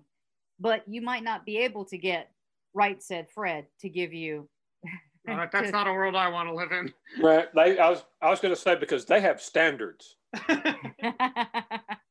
so you know it, there, there's a lot of red tape and politics that go into reality shows when it comes to the music you can choose so you might get a book with maybe five six hundred different artists and you can't find the one that you want to sing because Hmm. their music hasn't been licensed but at this point wrecking ball was a, a really big song for miley cyrus. And let's not forget literally the first song she ever posted on her youtube channel was a miley cyrus song. So it's almost like a tip of the hat but people were still upset that she was singing this. I don't understand humans. I don't Oh, either because there's nothing really offensive about the song yeah. Itself. Now they might associate the song with a per- certain performance of it that Miley offered up, or two uh, or two, or all, Mhm. um, or the video or something. But the the song in and of itself is not offensive. no it's actually quite beautiful Yeah, there's nothing. There's nothing wrong. There's nothing improper or ugly or controversial about the lyrics to the song. yeah So exactly so yeah, people people are people are weird. I agree with you. It brings to mind like um, there were people offended or and upset like when Amy Grant did some secular songs. Now she was singing "Baby Baby," and well, well, like there she was doing like uh, "Baby Baby" and "That's What Love Is For" and stuff like that. Like these are like a little t- it takes a little time is probably my favorite amy grant song of all but time But these are you're right but these are these are in terms of you if you read the lyrics they're as, as, as unoffensive as they could possibly be. Yeah. It's like yeah but yeah but she's not singing a gospel song. So somehow i'm upset about it. And like okay. I have discovered, if you want, yeah. I have okay. discovered you cannot please everyone. So no you sure can't. And you shouldn't even worry about it but yeah. but it, but So- it's not the, the the reaction that christina would have got is not like uncommon necessarily. Yeah. So remember, I told you she had those bouts of stage fright Mm-hmm. occasionally? Well, she remembers walking on the stage and thinking to herself, like, this is real. And she had dreamed of this exact moment, like being on a national stage, on a national TV show with four very influential artists right in front of her. And she said she was fine. She was okay. So as the music began, she focused on her performance and she sang at her heart out. Uh, her and her family were hoping that at least one chair would turn around, but there's a very real possibility that no one would turn around. Okay, so I'm going to give you a breakdown. 13 seconds into the blind audition, Usher hits his button. And one second later, Shakira hits hers, turning their chairs around almost simultaneously. 19 seconds into the song, Adam Levine hit his button as well. Bud, Tina, and Lauren were watching the auditions in a separate room that was set aside specifically for the families and the guests of the contestants, and they freak out, and they totally should have. So it finally she hits a major note, and Blake Shelton is the last one that turns his chair around. And I'm gonna play you guys that blind audition. It might be a little bit on the long side, and the audio might not be that great, but I feel like it's super important for you guys to hear this. So I'm going to play Christina Grimmie's version of Wrecking Ball from The Voice along with her choices. Okay.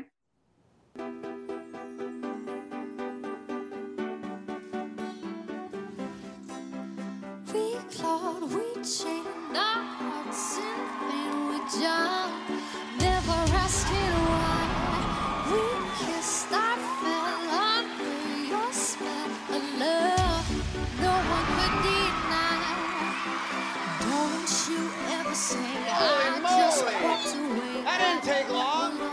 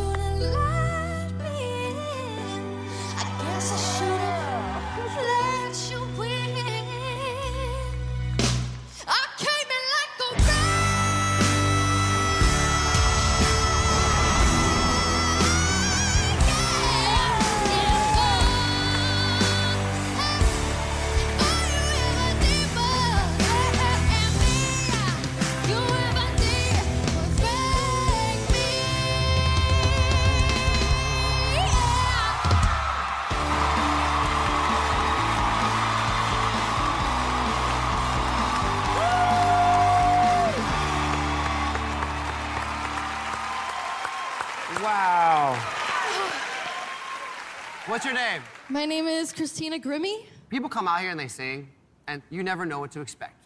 And then you turn around and you start to see how engaging and passionate and you're more comfortable than I am up there almost. Wow. And that is the moment where you realize that this person can be a huge star. I mean, I really believe that. Thank you so much, Adam. Thank you.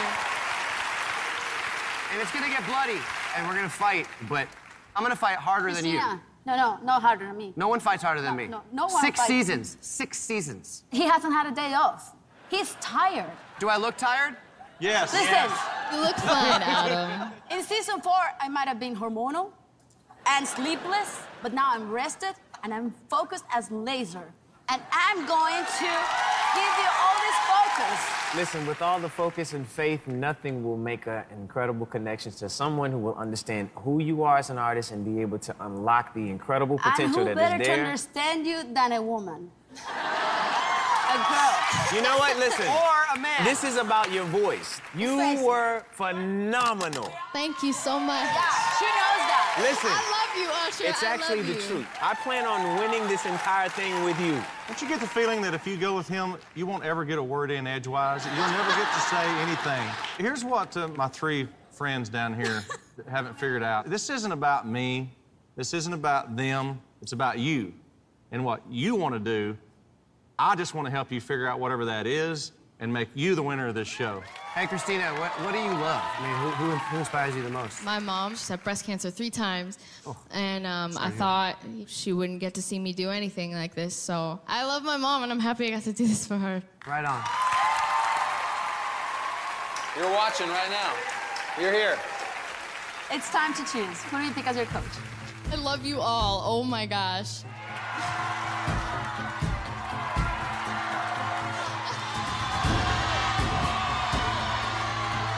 You are the one, my dear. I'm, I'm, I'm going to pick Adam. Okay. How was that performance? That was unreal. That was that was phenomenal. Yeah. Whoa, she absolutely slayed that. Seriously. Killed it. God, I wish I had a, a That was yeah. Uh, that that was that was otherworldly amazing. Yeah. So she can you can see she picked Adam Levine after he told her that she had the potential to be a huge star due to her voice and her stage presence. And of course, Selena Gomez supported Grimmie during her audition, and Justin Bieber, an artist that Grimmie had frequently covered on YouTube, supported her during the finale. So I'm going to kind of break down what happened in the show in just a little bit, but she finished in third place behind winner Josh Kaufman and runner up Jake Worthington. Christina, along with the other singers, had chosen Adam as their coach for their team, was collectively referred to as Team Adam. Hmm. Now, because she had that support of the YouTube community, her fans actually collectively were called Team Grimmie. You know, there was already that that she was already ahead when it came to that. So the moment that those chairs turned, you're automatically under contract. Really? Yeah. So she couldn't publicly reveal the results of her auditions until the show was broadcast. So it would be a while before her fans would see uh, her blind audition and whether or not she made it past the blind auditions. Uh, her audition was broadcast on February 24th, 2014, while her full audition was featured on the premiere of the show. Sections of her coaching were not shown that night. Still, the folks back at home had, you know, in, in New Jersey, had a newfound hero, and it put mm-hmm. Marlton, New Jersey in the national spotlight. So only a few people know that her opportunity to appear on The Voice came very close to not actually happening hmm. because when you're on a show like this, you are sequestered.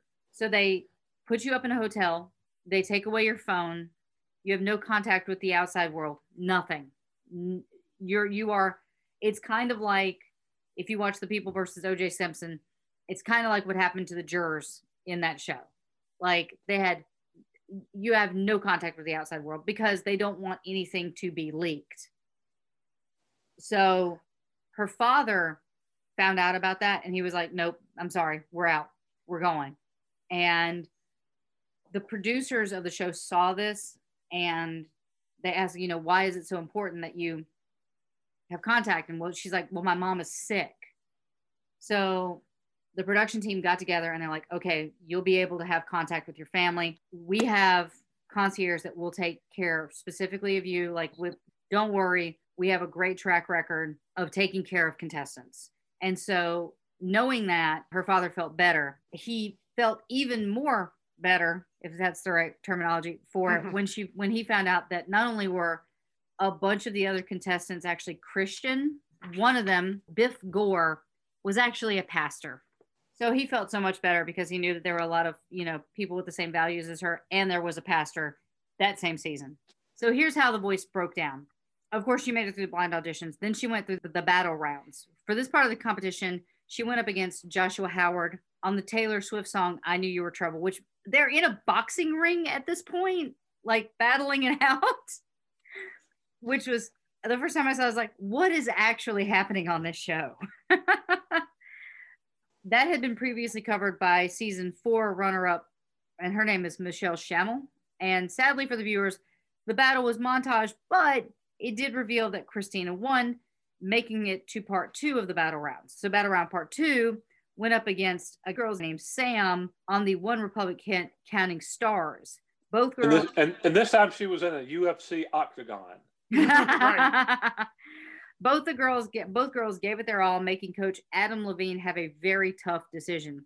Despite Blake Shelton thinking that Sam should win and Shakira being undecided, Adam picked Christina to go to the live playoffs. For the playoffs, this part of the show, Christina sang Jason Mraz's I Won't Give Up, dedicating it to her mom. Her performance blew the coaches away and made Adam Levine's decision to have her move forward a very easy one. When it came to the live shows, uh, she took on Katy Perry's hit Dark Horse, and she blew all the coaches away with her performance, especially her own coach, Adam, who said that he felt like he was watching a performance on the MTV Video Music Awards.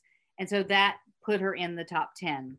For the second live show, she took a major risk by singing a Drake hit called Mhm. Hold On, I'm Coming Home, and again blew everyone away. You should see a pattern here. She just blows everyone away because you can hear how talented she is. She's incredible. He admitted how proud he was of her and how much she impressed him. And that became her first top 10 hit on iTunes. So she got pushed into the top eight. For the third live show, she took on the song How to Love by Lil Wayne at the suggestion of her coach, Adam. And despite her fears this performance would be uh, too much like the one that she had done the week before, she put everything into the song and got great reviews from the coaches. And that song became her second top 10 hit on iTunes, peaking at number four. Then she made it to the top five. For the fourth live show, she took on the song Hide and Seek by Imogen Heap and Some Nights by Fun. I love that song. Mm. Despite receiving praise from the coaches, both songs didn't chart high on iTunes and had some critics worried because she had been the favorite all season and had ended up in the bottom three and had to sing for her spot in the finale, which she got via the instant save, which I guess is kind of like the golden buzzer or the save. There were the judges like save them. I think the judges Okay. saved them. For the finals, she took on three songs, one of them with a duet with uh, Adam. Her first two performances, Can't Help Falling in Love by the great Elvis Presley, and a repeat of her blind audition song Wrecking Ball by, by, by Miley Cyrus, earning her praises from the judges. However, her rendition of Can't Help Falling in Love it got her in a bit of trouble with fans because of season 13 American Idol contestant Jena Irene, who had a moment with the song two weeks earlier, even though both girls had sung different versions of it.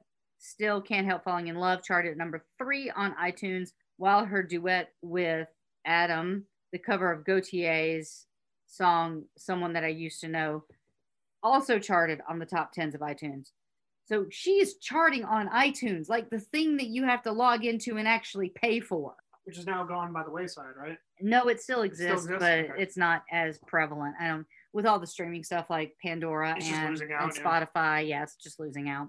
Uh, Christina finished in third place behind Joshua Kaufman of Team Usher and runner-up Jake Worthington of Team Blake on May 20th, 2014. During the competition, uh, her coach had expressed desire to sign her to his record label, 222 Records or 222 Records, and Little Wayne actually showed interest in signing her to Young Money Entertainment. Ultimately, she chose to sign with Island Records. Island Records has handled some of the, the some major artists throughout the world, including notable acts as uh, Mumford and Son, Florence and the Machine, Amy Winehouse, one of my favorites, Annie Lennox, who You too? according you too, she toured with previous contestants of the voice including season five winner tessa ann chen runner-up. Oh good these are a lot of names. Uh, let's just say this. She toured with previous contestants of the voice which you know came from seasons five and season six. And that tour started on june 21st 2014 in san antonio texas. She was writing and recording music for her sophomore album and her third major release, and the first release since being signed to, to a label. The lead single was expected to be released in July 2014, with the album following later that year. Grimmie announced via Facebook that filming the lyric video for the single started on July 6, 2014, and on July 11th, she announced her single would be called Must Be Love. On July 15, 2014, she announced via live stream that the song would be released on the 31st, and it was produced by Elof Lavelle, I think I'm saying that right, and recorded at Zac Recording hmm. in Atlanta, Georgia. So I'm gonna let you hear that song right now.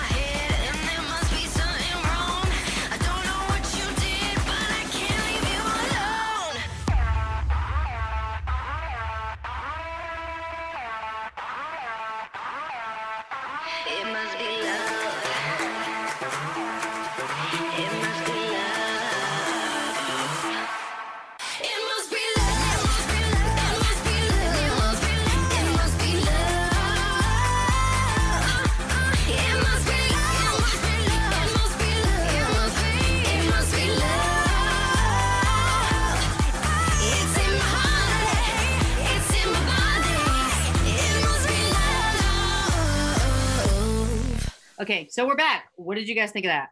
It was totally different from anything else. Yeah, Totally. Yeah. Yeah. So the song was actually enthusiastically received by her fans and fellow YouTubers, but her fans were stunned and disappointed when the song received mixed reviews from critics. And to make matters more disheartening for her fans, a lot of those reviews were negative, like were more on the negative side.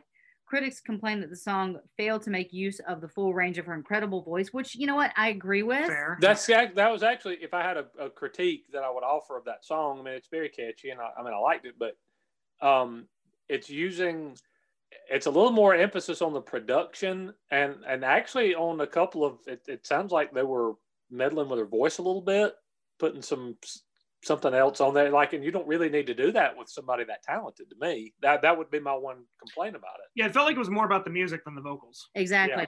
Like it was almost like they were pushing the music in front of her vocals. So that that would be my that would be my critique. She's incredible. Like she is such an incredible vocalist. She doesn't need all those tricks, you know. Mhm. She doesn't need those things put on her. She was incredible with just a piano. So um, this concern is what led to a decision by Island Records to not really put anything behind it. So they didn't really promote it. They didn't do advertisements for it. They didn't push it. And then unfounded rumors started to spread that all was not well between Christina and Island Records because of unspecified issues. We're putting a restraint on the business relationship between the two. Now I'm going to say this. You have to remember how how much of a devout Christian she is. One of the articles I read, and the reason why it's not, uh, I'm kind of going off the cuff here, is because I didn't include it in here. But one of the articles that I was reading about her death was that Island Records, she had basically said, I don't want to post semi nude or nude on anything, any promotional thing, any, I don't, not on the cover, not in any magazine. And they were pushing her to do that. She, they were mm. pushing her to do like nude or semi nude photo shoots. And of course, her being as modest as she is and as a devout Christian as she was, she said no. And I completely get it. My mom is still alive. You aren't going to see me naked. Thank God.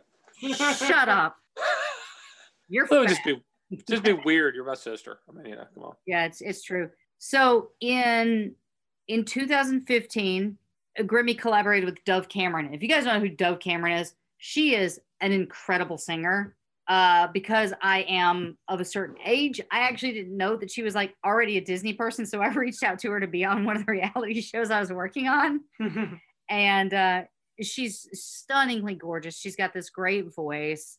She's adorable. And they made a music video for What a Girl Is, which was an original song from Cameron's show Liv and Maddie. So she was already a Disney kid on this at this point. The music video was released on Grimmie's channel and Disney's YouTube channel. So she's got the backing of the mouse now, which is awesome. Right. It was also promoted on their official channel. And on March 4th, 2015, she announced that she had been dropped from Island Records and that she was actually working on a new album set to re- be released in late 2015, which I assume would be pretty much on her own. And the new single from that album, Cliche, was released on March 16th, 2015. On April 27th, she released her second single, Stay With Me, which was a collaboration with Diamond Eyes, which climbed to number five on the iTunes electronic chart. The song was included on the 2015 UKF Dubstep, which was an album that showcased top dubstep songs of the year. That's not a thing anymore, is it? Dubstep. Thankfully, that movement ended. It- yes. that, did that end? Mercifully, dubstep, mercifully so. Yes. dub, dubstep ended? yeah, I- I believe it did. I heard one song and it was like the physical embodiment of a migraine headache. I mean, it's still got its place in the musical, you know, Yeah. progression, but it's not like a thing now. Yeah, I knew I was getting old, but I'm like, this isn't music. This is just noise. She was also a contestant in the iHeart Radio slash Macy's Rising Star contest. And she was revealed as the winner of that contest, securing her spot on the 2015 iHeartRadio Music Festival, which happened in September. On July the 2nd, 2015, she released her third single, Shrug. And in 2015, September of that year, she was one of the 16 international artists, including Paul McCartney, friggin' Sir Paul McCartney, to record the charity single Love Song to the Earth, which raised climate change awareness. Grimmie returned to The Voice for season nine to promote Kohl's fashion, but not as a contestant. On February 21st, Grimmie released her second EP titled Side A, which consisted of four songs. Grimmie said Side B was likely to follow. She had had hopes of reaching the second full length album by the end of the year.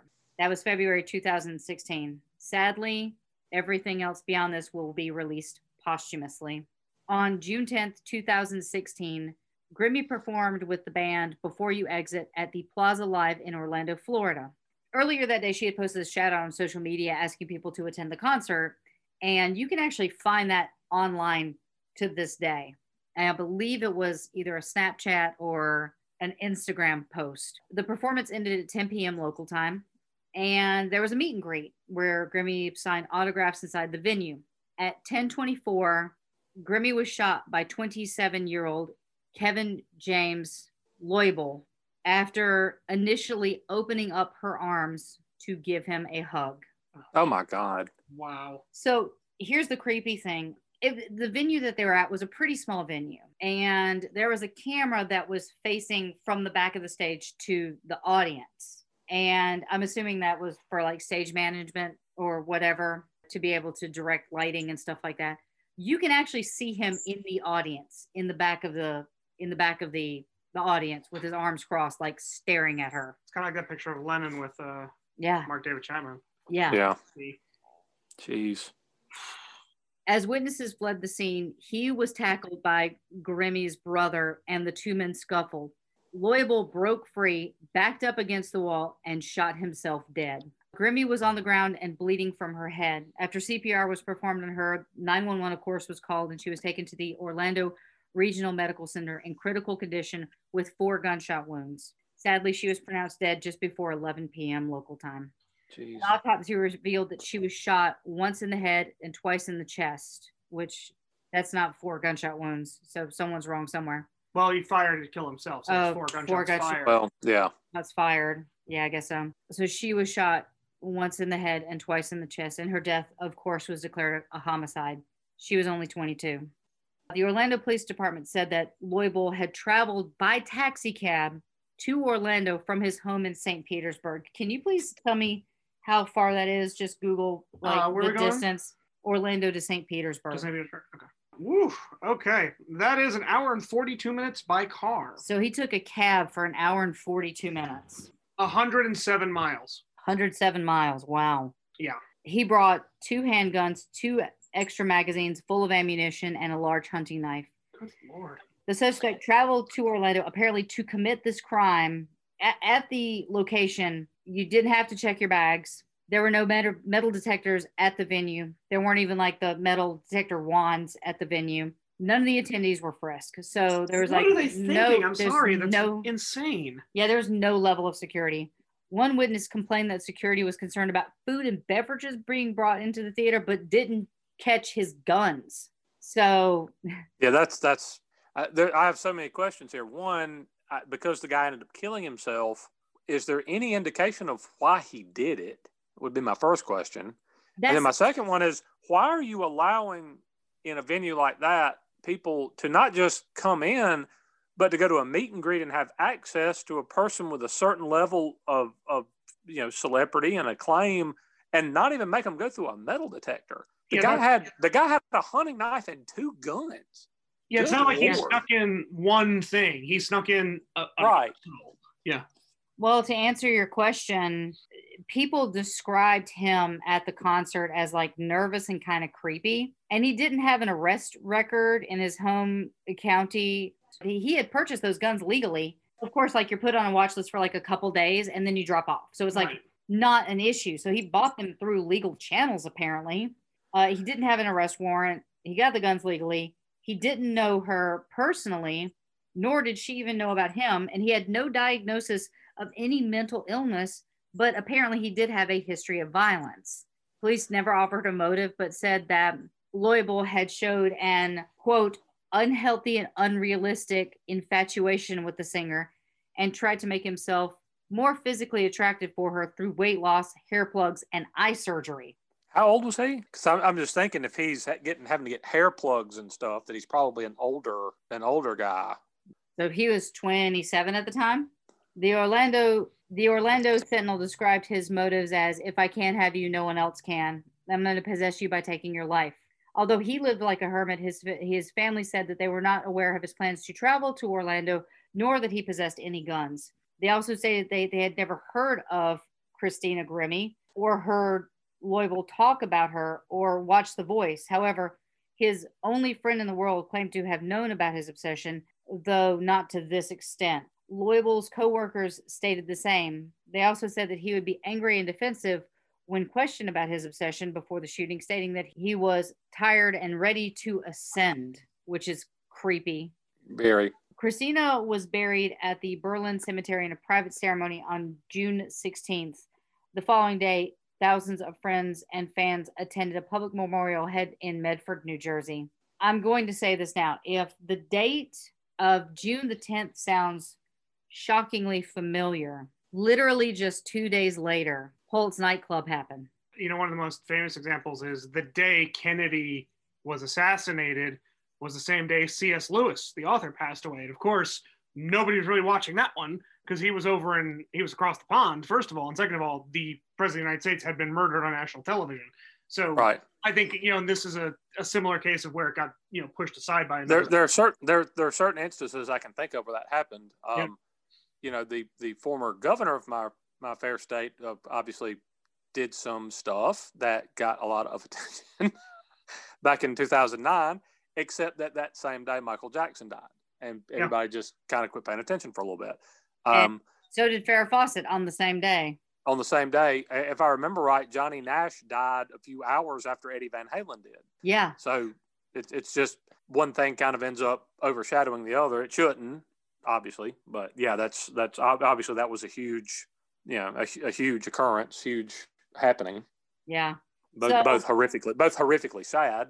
Yeah, yeah, but that's that's one of those things is the general public might not have heard of her passing because it would have been, you know, there's that that state of confusion that happens directly after where people are like, let's get, let's get the story out as quickly as possible, Right. and and then there's like a wait and see kind of period, and then what happens in that like wait and see kind of period is that something horrific happens at Pulse nightclub. and it's just it it's uh, i don't know um I, I don't remember exactly how long before her death let's just say dimebag Darrell's would have been Yeah. but you know like how many times does that have to happen before we would realize you know maybe maybe it's a good idea to just have a metal detector at the door just make people walk through and if it beeps call them back Well, see, when we go to our when we go to concerts, they do have that. sure like when we go to the Hollywood Bowl, the reason why it takes like 45 minutes to get in the door is because they're checking every they're checking your bags, they're checking your pockets, they're checking everything. You go through metal detectors, like Sure. they're checking for everything. And I'm as, fine with as, that. as they should I, I, I that, that i'm fine waiting on that you know that that that isn't something that's going to bother me to you know hold me up for half an hour or 45 extra minutes But then you have something that happens like at the Ariana Grande concert where I think 24 people, I, I could be wrong about that, and I'm sorry if I am, but where 24 people were killed with a bomb. Just the bombing. right yeah bombing I mean, you know, and mom, mom gets so scared of us going to concerts like that. And I'm like, we're, we're actually pretty safe in California. They, they do take, because there's a lot of celebrities in California. sure. So they, they but i'm just trying to think there there have been so few instances where people got close enough access to celebrities to to do that. That sounds like that one and and dimebag both just sound like negligence on somebody's part extreme negligence. Um yeah then you have like you go, want to go back to when we were really young ld like uh, you remember rebecca Schaeffer that was on my sister sam oh yeah. The, uh, the somebody guy, like walked up to her like knocked on her door and she answered and they shot her Really? yeah. for- well, for the much the same reason like they were obsessed with her he hired a PI to get her address and like called the PI under the guise of trying to get her address because he had a role that he wanted her to read for. So- Right. And then he showed up at her house, knocked on her door, and she came down and I think signed something for him. It it had a brief interaction and he didn't do anything and then he left. So she was living in an apartment complex. And so uh, he left, came back, knocked on her door, and she's like, You got to go. Like, I can't have you here. And he shot her in the chest. Yeah. He did that because she was in a movie that he thought that she was too innocent to be in. So I mean, like, it, you know, there there does need to be a level of privacy and security that needs to be around these celebrities because people watch these shows or watch these channels and think, "Oh, I know you mm-hmm. because Right. I I've I've watched you for so long. It's like we're friends already." And it's like, no, the fact is you don't know them. You know their on-screen persona. You don't know them. Right. The other thing I want to point out is the fact that he's getting surgery to alter his appearance.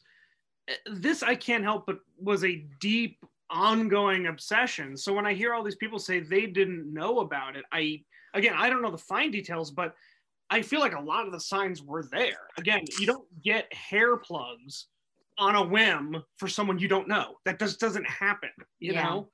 Especially when you're 20, like 27 years old. Yeah. Yeah. Well, in the wake of her death, dozens of artists and other celebrities took to social media. The Voice tweeted that there are no words. We lost a beautiful soul with an amazing voice. Her former coach, Adam Levine, wrote that he and his wife were absolutely devastated and, and heartbroken. This is yet another senseless act of extreme violence. Blake Shelton wrote, I am stunned and disgusted and heartbroken that we lost another sweet little girl. Longtime friend and former mate Selena Gomez was performing only a few miles away from Grimmie at the Amway Center when she was shot. The following morning, she wrote that my heart is absolutely broken. I miss you, Christina.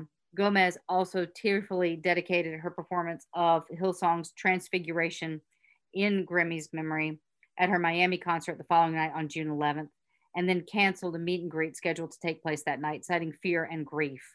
Absolutely. And you can actually find the clip of her kind of breaking down during that concert online. I'm not going to play it here because like I can't. I've watched it like 3 times. I can't I can't watch it anymore. Mm. It's it's so it is heartbreaking to watch. And of course, like go ahead and cancel that meet and greet because you don't know. Yeah. You don't know. Many others dedicated performances to Grimmie, such as Justin Bieber, Sabrina Carpenter, Demi Lovato, Maroon 5, 21 Pilots, Charlie Puth, Rachel Platten, and Dove Cameron, who had previously collaborated with Christina, expressing her grief over the course of a few days on Twitter. Before You Exit, with whom Grimmie had performed with before the shooting, tweet, tweeted, Today we lost an angel, a sister, a beloved friend. The family of the perpetrators of Grimmie's death left a handwritten note on the doorstep offering their condolences and apologies for their son's actions with no other comment. Something has to happen where when something like this or Columbine happens that we don't immediately attack the family. And I'll say this because there is an incredible TED talk with Dylan Klebold's mother. And I think it's about 14 or 15 minutes. And it's one of the most gut wrenching things you can watch. This is like a one, two, three, four, five, six gut punch. It's hard. It's hard because when that person attacks someone, you're not just attacking that person.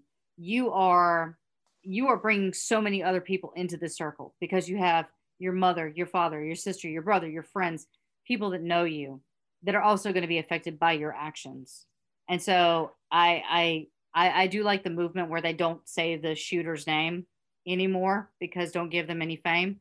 But also in that sense, you might be protecting their family, which had absolutely no idea that this was going on. The family didn't even know that they were set. They had no idea who she was, much less that their son was obsessed with her. How crazy is that? Someone say something for fuck's sake. I, I'm sorry. It's just all. This is a lot. Yeah. it's hard. It's hard to comment because again, we can have conjecture. We don't know what was going on behind the closed doors. I- I do think that yes, it was a, a good gesture for the family, and I do think it's a problem when something like this happens because people are hurt, they're lashing out, and they will go after the nearest target, which in some cases could be the parents or the siblings or whoever Yeah. who may not who may not have anything to do with it. You know, um, and it, it's hard to comment on something like this because again, you you don't know. You And don't. and in this case, it's not like he was a a 17 year old who still lived with his parents. And how could y'all not know that your son was doing such and such? And right, he was on his own. But had, I mean, this I mean, this guy was a, he was an adult. He was he was in his late 20s by this time, and I, I presume living by himself, or, or at least not with his parents.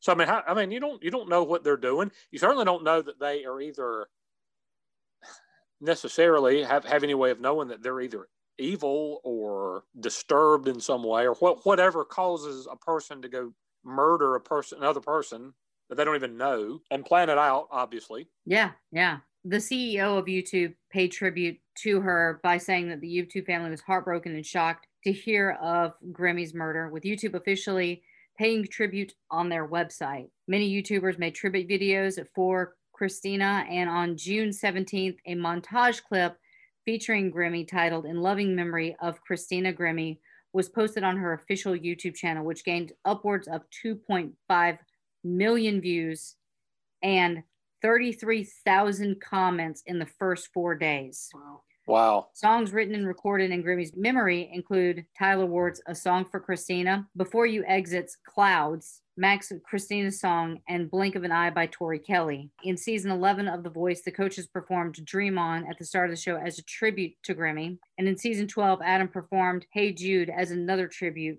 as her family was in the audience. On June 11th, a GoFundMe was created by Grimmie's manager to cover funeral costs and expenses for the family, raising over $170,000 in two, pa- two days and surpassing its goal of $4,000. Hmm. It received over 25,000 shares through social media, but soon after, Adam Levine offered to pay for all the expenses. Oh, nice. Wow. Also, a petition was created on change.org to honor Grimmie, a fan of the video game and the series Legends of Zelda, actually named an NPC player after her. If you guys don't know, that's a non playable character after her in the upcoming Legend of Del- Zelda game, which was set to be released in 2017.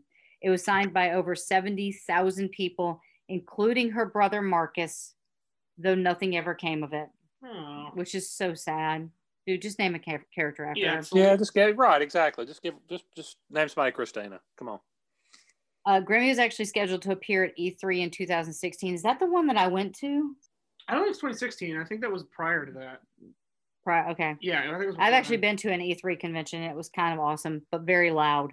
The former president of Nintendo America, Reggie Fils, gave his hmm. condolences to Grimmie and the victims of the Orlando nightclub shooting before giving his Nintendo E E3 2016 speech on the announcement of Legends of Zelda Breath of the Wild. So, I mean, it was one of those things where he did make he he did acknowledge her within that community, which I do think is is incredibly sweet. But I do wish that they had named a character after her.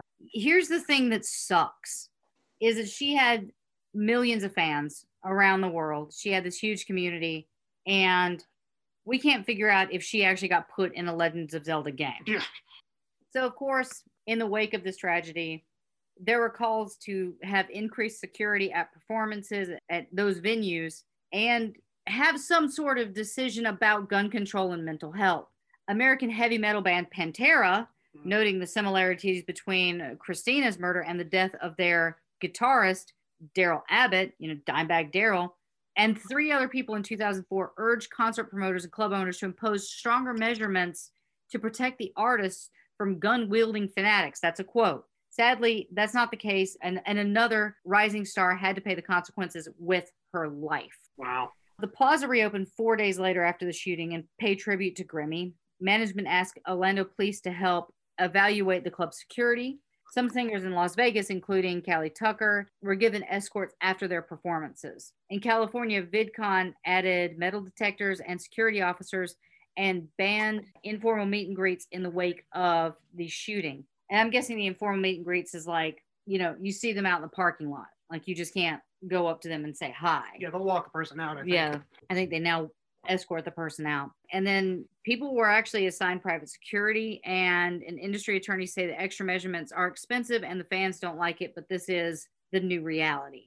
And it's true. It's sad that we have to have that separation now between the the performers and the fans. But again, you know, we just we just can't have nice things anymore because people have to No.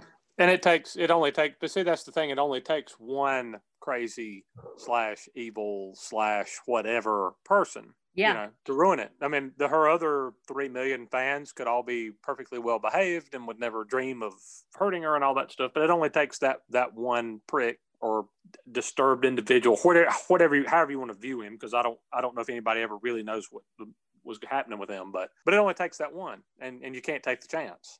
So. Yeah, yeah. And like we were saying, the Pulse nightclub shooting occurred the night after her murder, and it also took place in Orlando, Florida. And it was only four miles where she was shot. And while now, while the police confirmed that the shootings had no connections, Billboard actually published an open letter to Congress to stop gun violence now. On June 23rd, they demand background checks for every gun purchase and outright ban on the sale to, six, to suspected terrorists. The inspiration for the letter came from both the shootings, and the Billboard editor said the ease with which dangerous people can get guns is the only connection between the Pulse nightclub shooting and Grimmie's murder.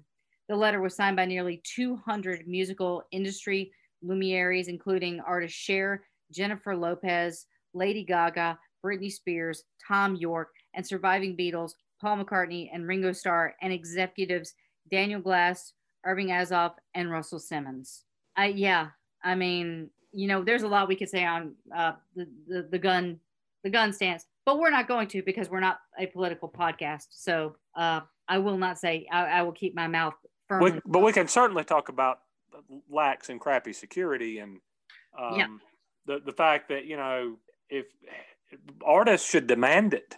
Yes, well, well, you know, we'll do what we can. It's like, no, you're either going to provide it or I'm just not going to be there. Well, we no, we're going to have. Blah- It's like, no, you're you're going to provide a, a, a, a very safe environment for me to perform in and then to do a meet and greet in, or I'm not coming. yeah, Period. yeah. And it should it should be the venue. You want this person to perform at your venue. You provide them with security. Right. I was going to say this is that this doesn't seem like a giant ask. No. I'd like to make sure that there's not an armed person who might shoot me. Yeah. Yeah. And if they, you know, they're they're they're they're not letting people bring in Doritos that night, but they don't check this joker for a, a, a freaking hunting knife and, and two pistols, um, and and and clips. That just doesn't- that that, that makes zero sense. Yeah. Yeah. Because it's not like this was long ago and far away and a This time before we ago. realized that these sorts of things were possible. It's like this was four freaking years ago. Yeah, we're almost 60 years removed from the the Texas. Right. Uh, Charles Whitman went up to the the bell tower and shot 16 people. We're we're 60 years away from that. Things should have changed by now. And But but in 2017, Grimmie's family announced plans to create a foundation in her honor. The purpose is to support those affected by gun violence and or breast cancer. The foundation frequently hosts events in her honor to ensure that her death is not the end of her story. Later that month, an episode of 48 Hours titled Stalked aired focused on her murder, which I, I kind of am sad I didn't find that. On the second anniversary of her murder, the city of Orlando paid tribute, as did the police force. That same month, a podcast titled Christina Grimmie, The Murder of a Rising Star was released with separate episodes all focusing on the key components of her murder. So I, if that's still available, you guys could totally check that out. After the Jacksonville landing shootings occurred in August 2018, BBC News compared her murder with it, along with all the other shootings that had occurred in Florida. That was the video game one. Remember that? The Yeah, Jacksonville one. the Jacksonville landing was the video game where like that was live streamed. Yep. You watched that murder on live stream. It was scary. It was terrifying. And those are gamers. Yep. Like, are you kidding me? Gamers. Jesus. So there was a lawsuit in December 2016, six months after her murder. Grimmie's family filed a wrongful death lawsuit against several entities, including the concert promoter, the foundation that owned the venue, and the security company that was working the event. Good. In January 2017, the venues requested that the judge dismiss the lawsuit, claiming that Florida does not allow business owners to be held liable for attacks on their property. A hearing on the motion to dismiss the lawsuit was set for the 23rd. The lawsuit was dismissed, but the Grimmie family was given an opportunity to refile the suit, so it was done without prejudice.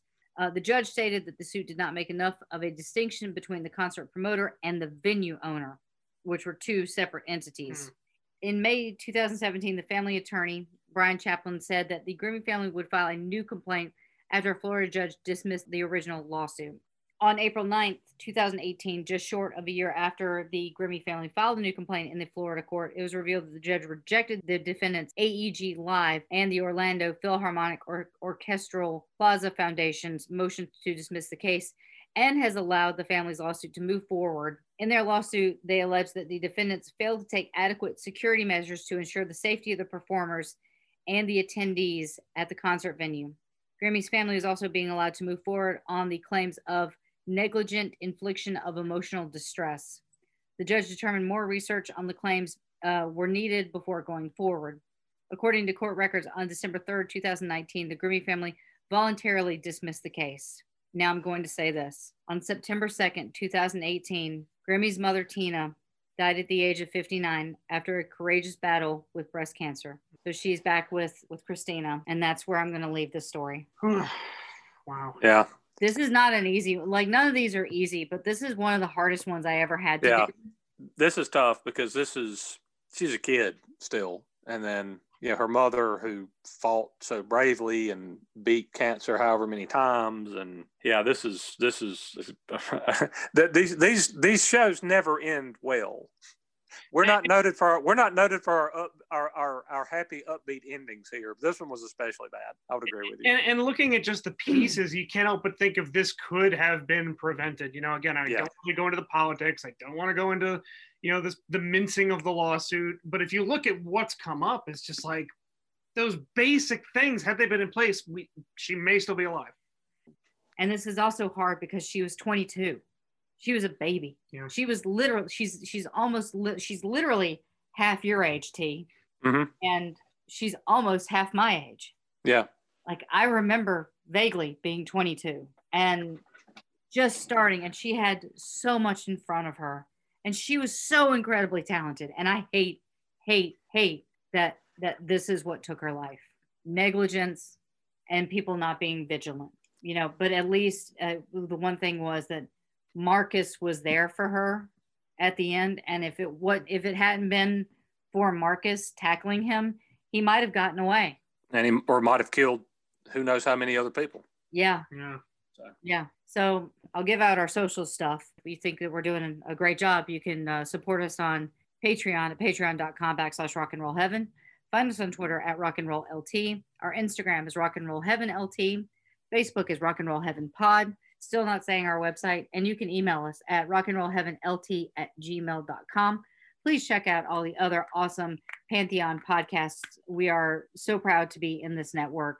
You can do that at www.pantheonpodcast.com or anywhere you find awesome podcasts. And I did want to give a quick shout out for this episode because if it were not for Suncoast Digest, which left a review on our iTunes page, we might not have gotten to this as, as soon as we did. So we would like to thank Suncoast Digest for sending us that suggestion. This is part of our housekeeping uh, series, of course. So thank you so much for for this. And uh, with that, I'm just going to leave you guys with a song that she had dedicated to her mother. Of course, it's a cover that was posted eight years ago on her YouTube channel with 19 million views. This is Christina Grimmie singing I Won't Give Up by Jason Mraz. Thank you guys so much for checking out this episode. I know this was a hard one. We really appreciate it. Check us out next week where we're going to be covering TJ2. What is it? Uh, David Cassidy. Okay. Great. We'll be covering David Cassidy. So check us out then. Thank you guys so much. We'll see you next week. Thanks a lot, everyone. See you again soon. Goodbye, everybody. So here is Christina Grimmie doing the cover of Jason Mraz's I Won't Give Up, which she had dedicated to her mother while on The Voice. But this is her cover that was on her channel. Hey guys, I'm gonna be singing a Jason Mraz song called I Won't Give Up. And uh, I got a massive load of requests to sing this yesterday. Uh, so I listened to it and I, I love it. So I'm gonna do it. Uh, by the way, I'm sick a little bit. So if I sound like this throughout the video, that's why. I hope you guys like it. When I look into your eyes, it's like watching the night sky or beautiful sunrise. There's so much they hold, just like them old stars. I see that you've come so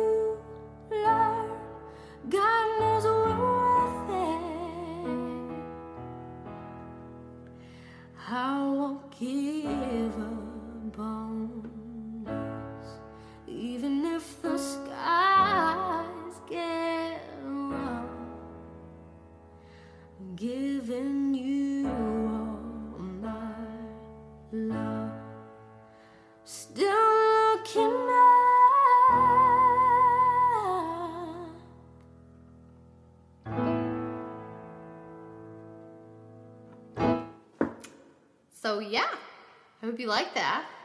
Yeah, just just leave a bunch of requests in the comment section below. Or on Facebook or Twitter. Stay tuned, I got videos every Thursday, uh, so leave, you know, a comment on what cover you want me to do. Um, and I want to start doing some of my original songs, uh, you know, so you guys can hear them acoustically. I think that'd be cool. Anyway, uh, thank you so much for watching, and um, yeah.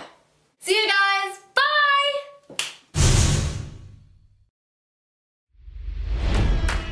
It's NFL draft season, and that means it's time to start thinking about fantasy football.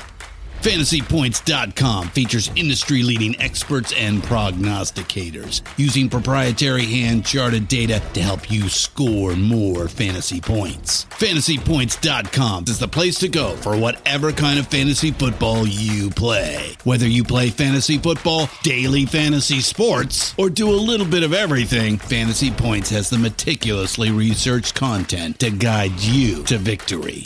And why wait for the fall? Fantasy Points also covers the new spring football league, the UFL. Join the guru, John Hansen, Scott Barrett, Joe Dolan, and other massive names in the fantasy football universe with an exclusive offer. Use code Pantheon for 15% off any fantasy points package, including the all in package, with access to every article, tool, and data nugget that Fantasy Points has to offer. That's fantasypoints.com and code Pantheon for 15% off at Fantasy Points. Fantasypoints.com, code Pantheon. Score more fantasy points.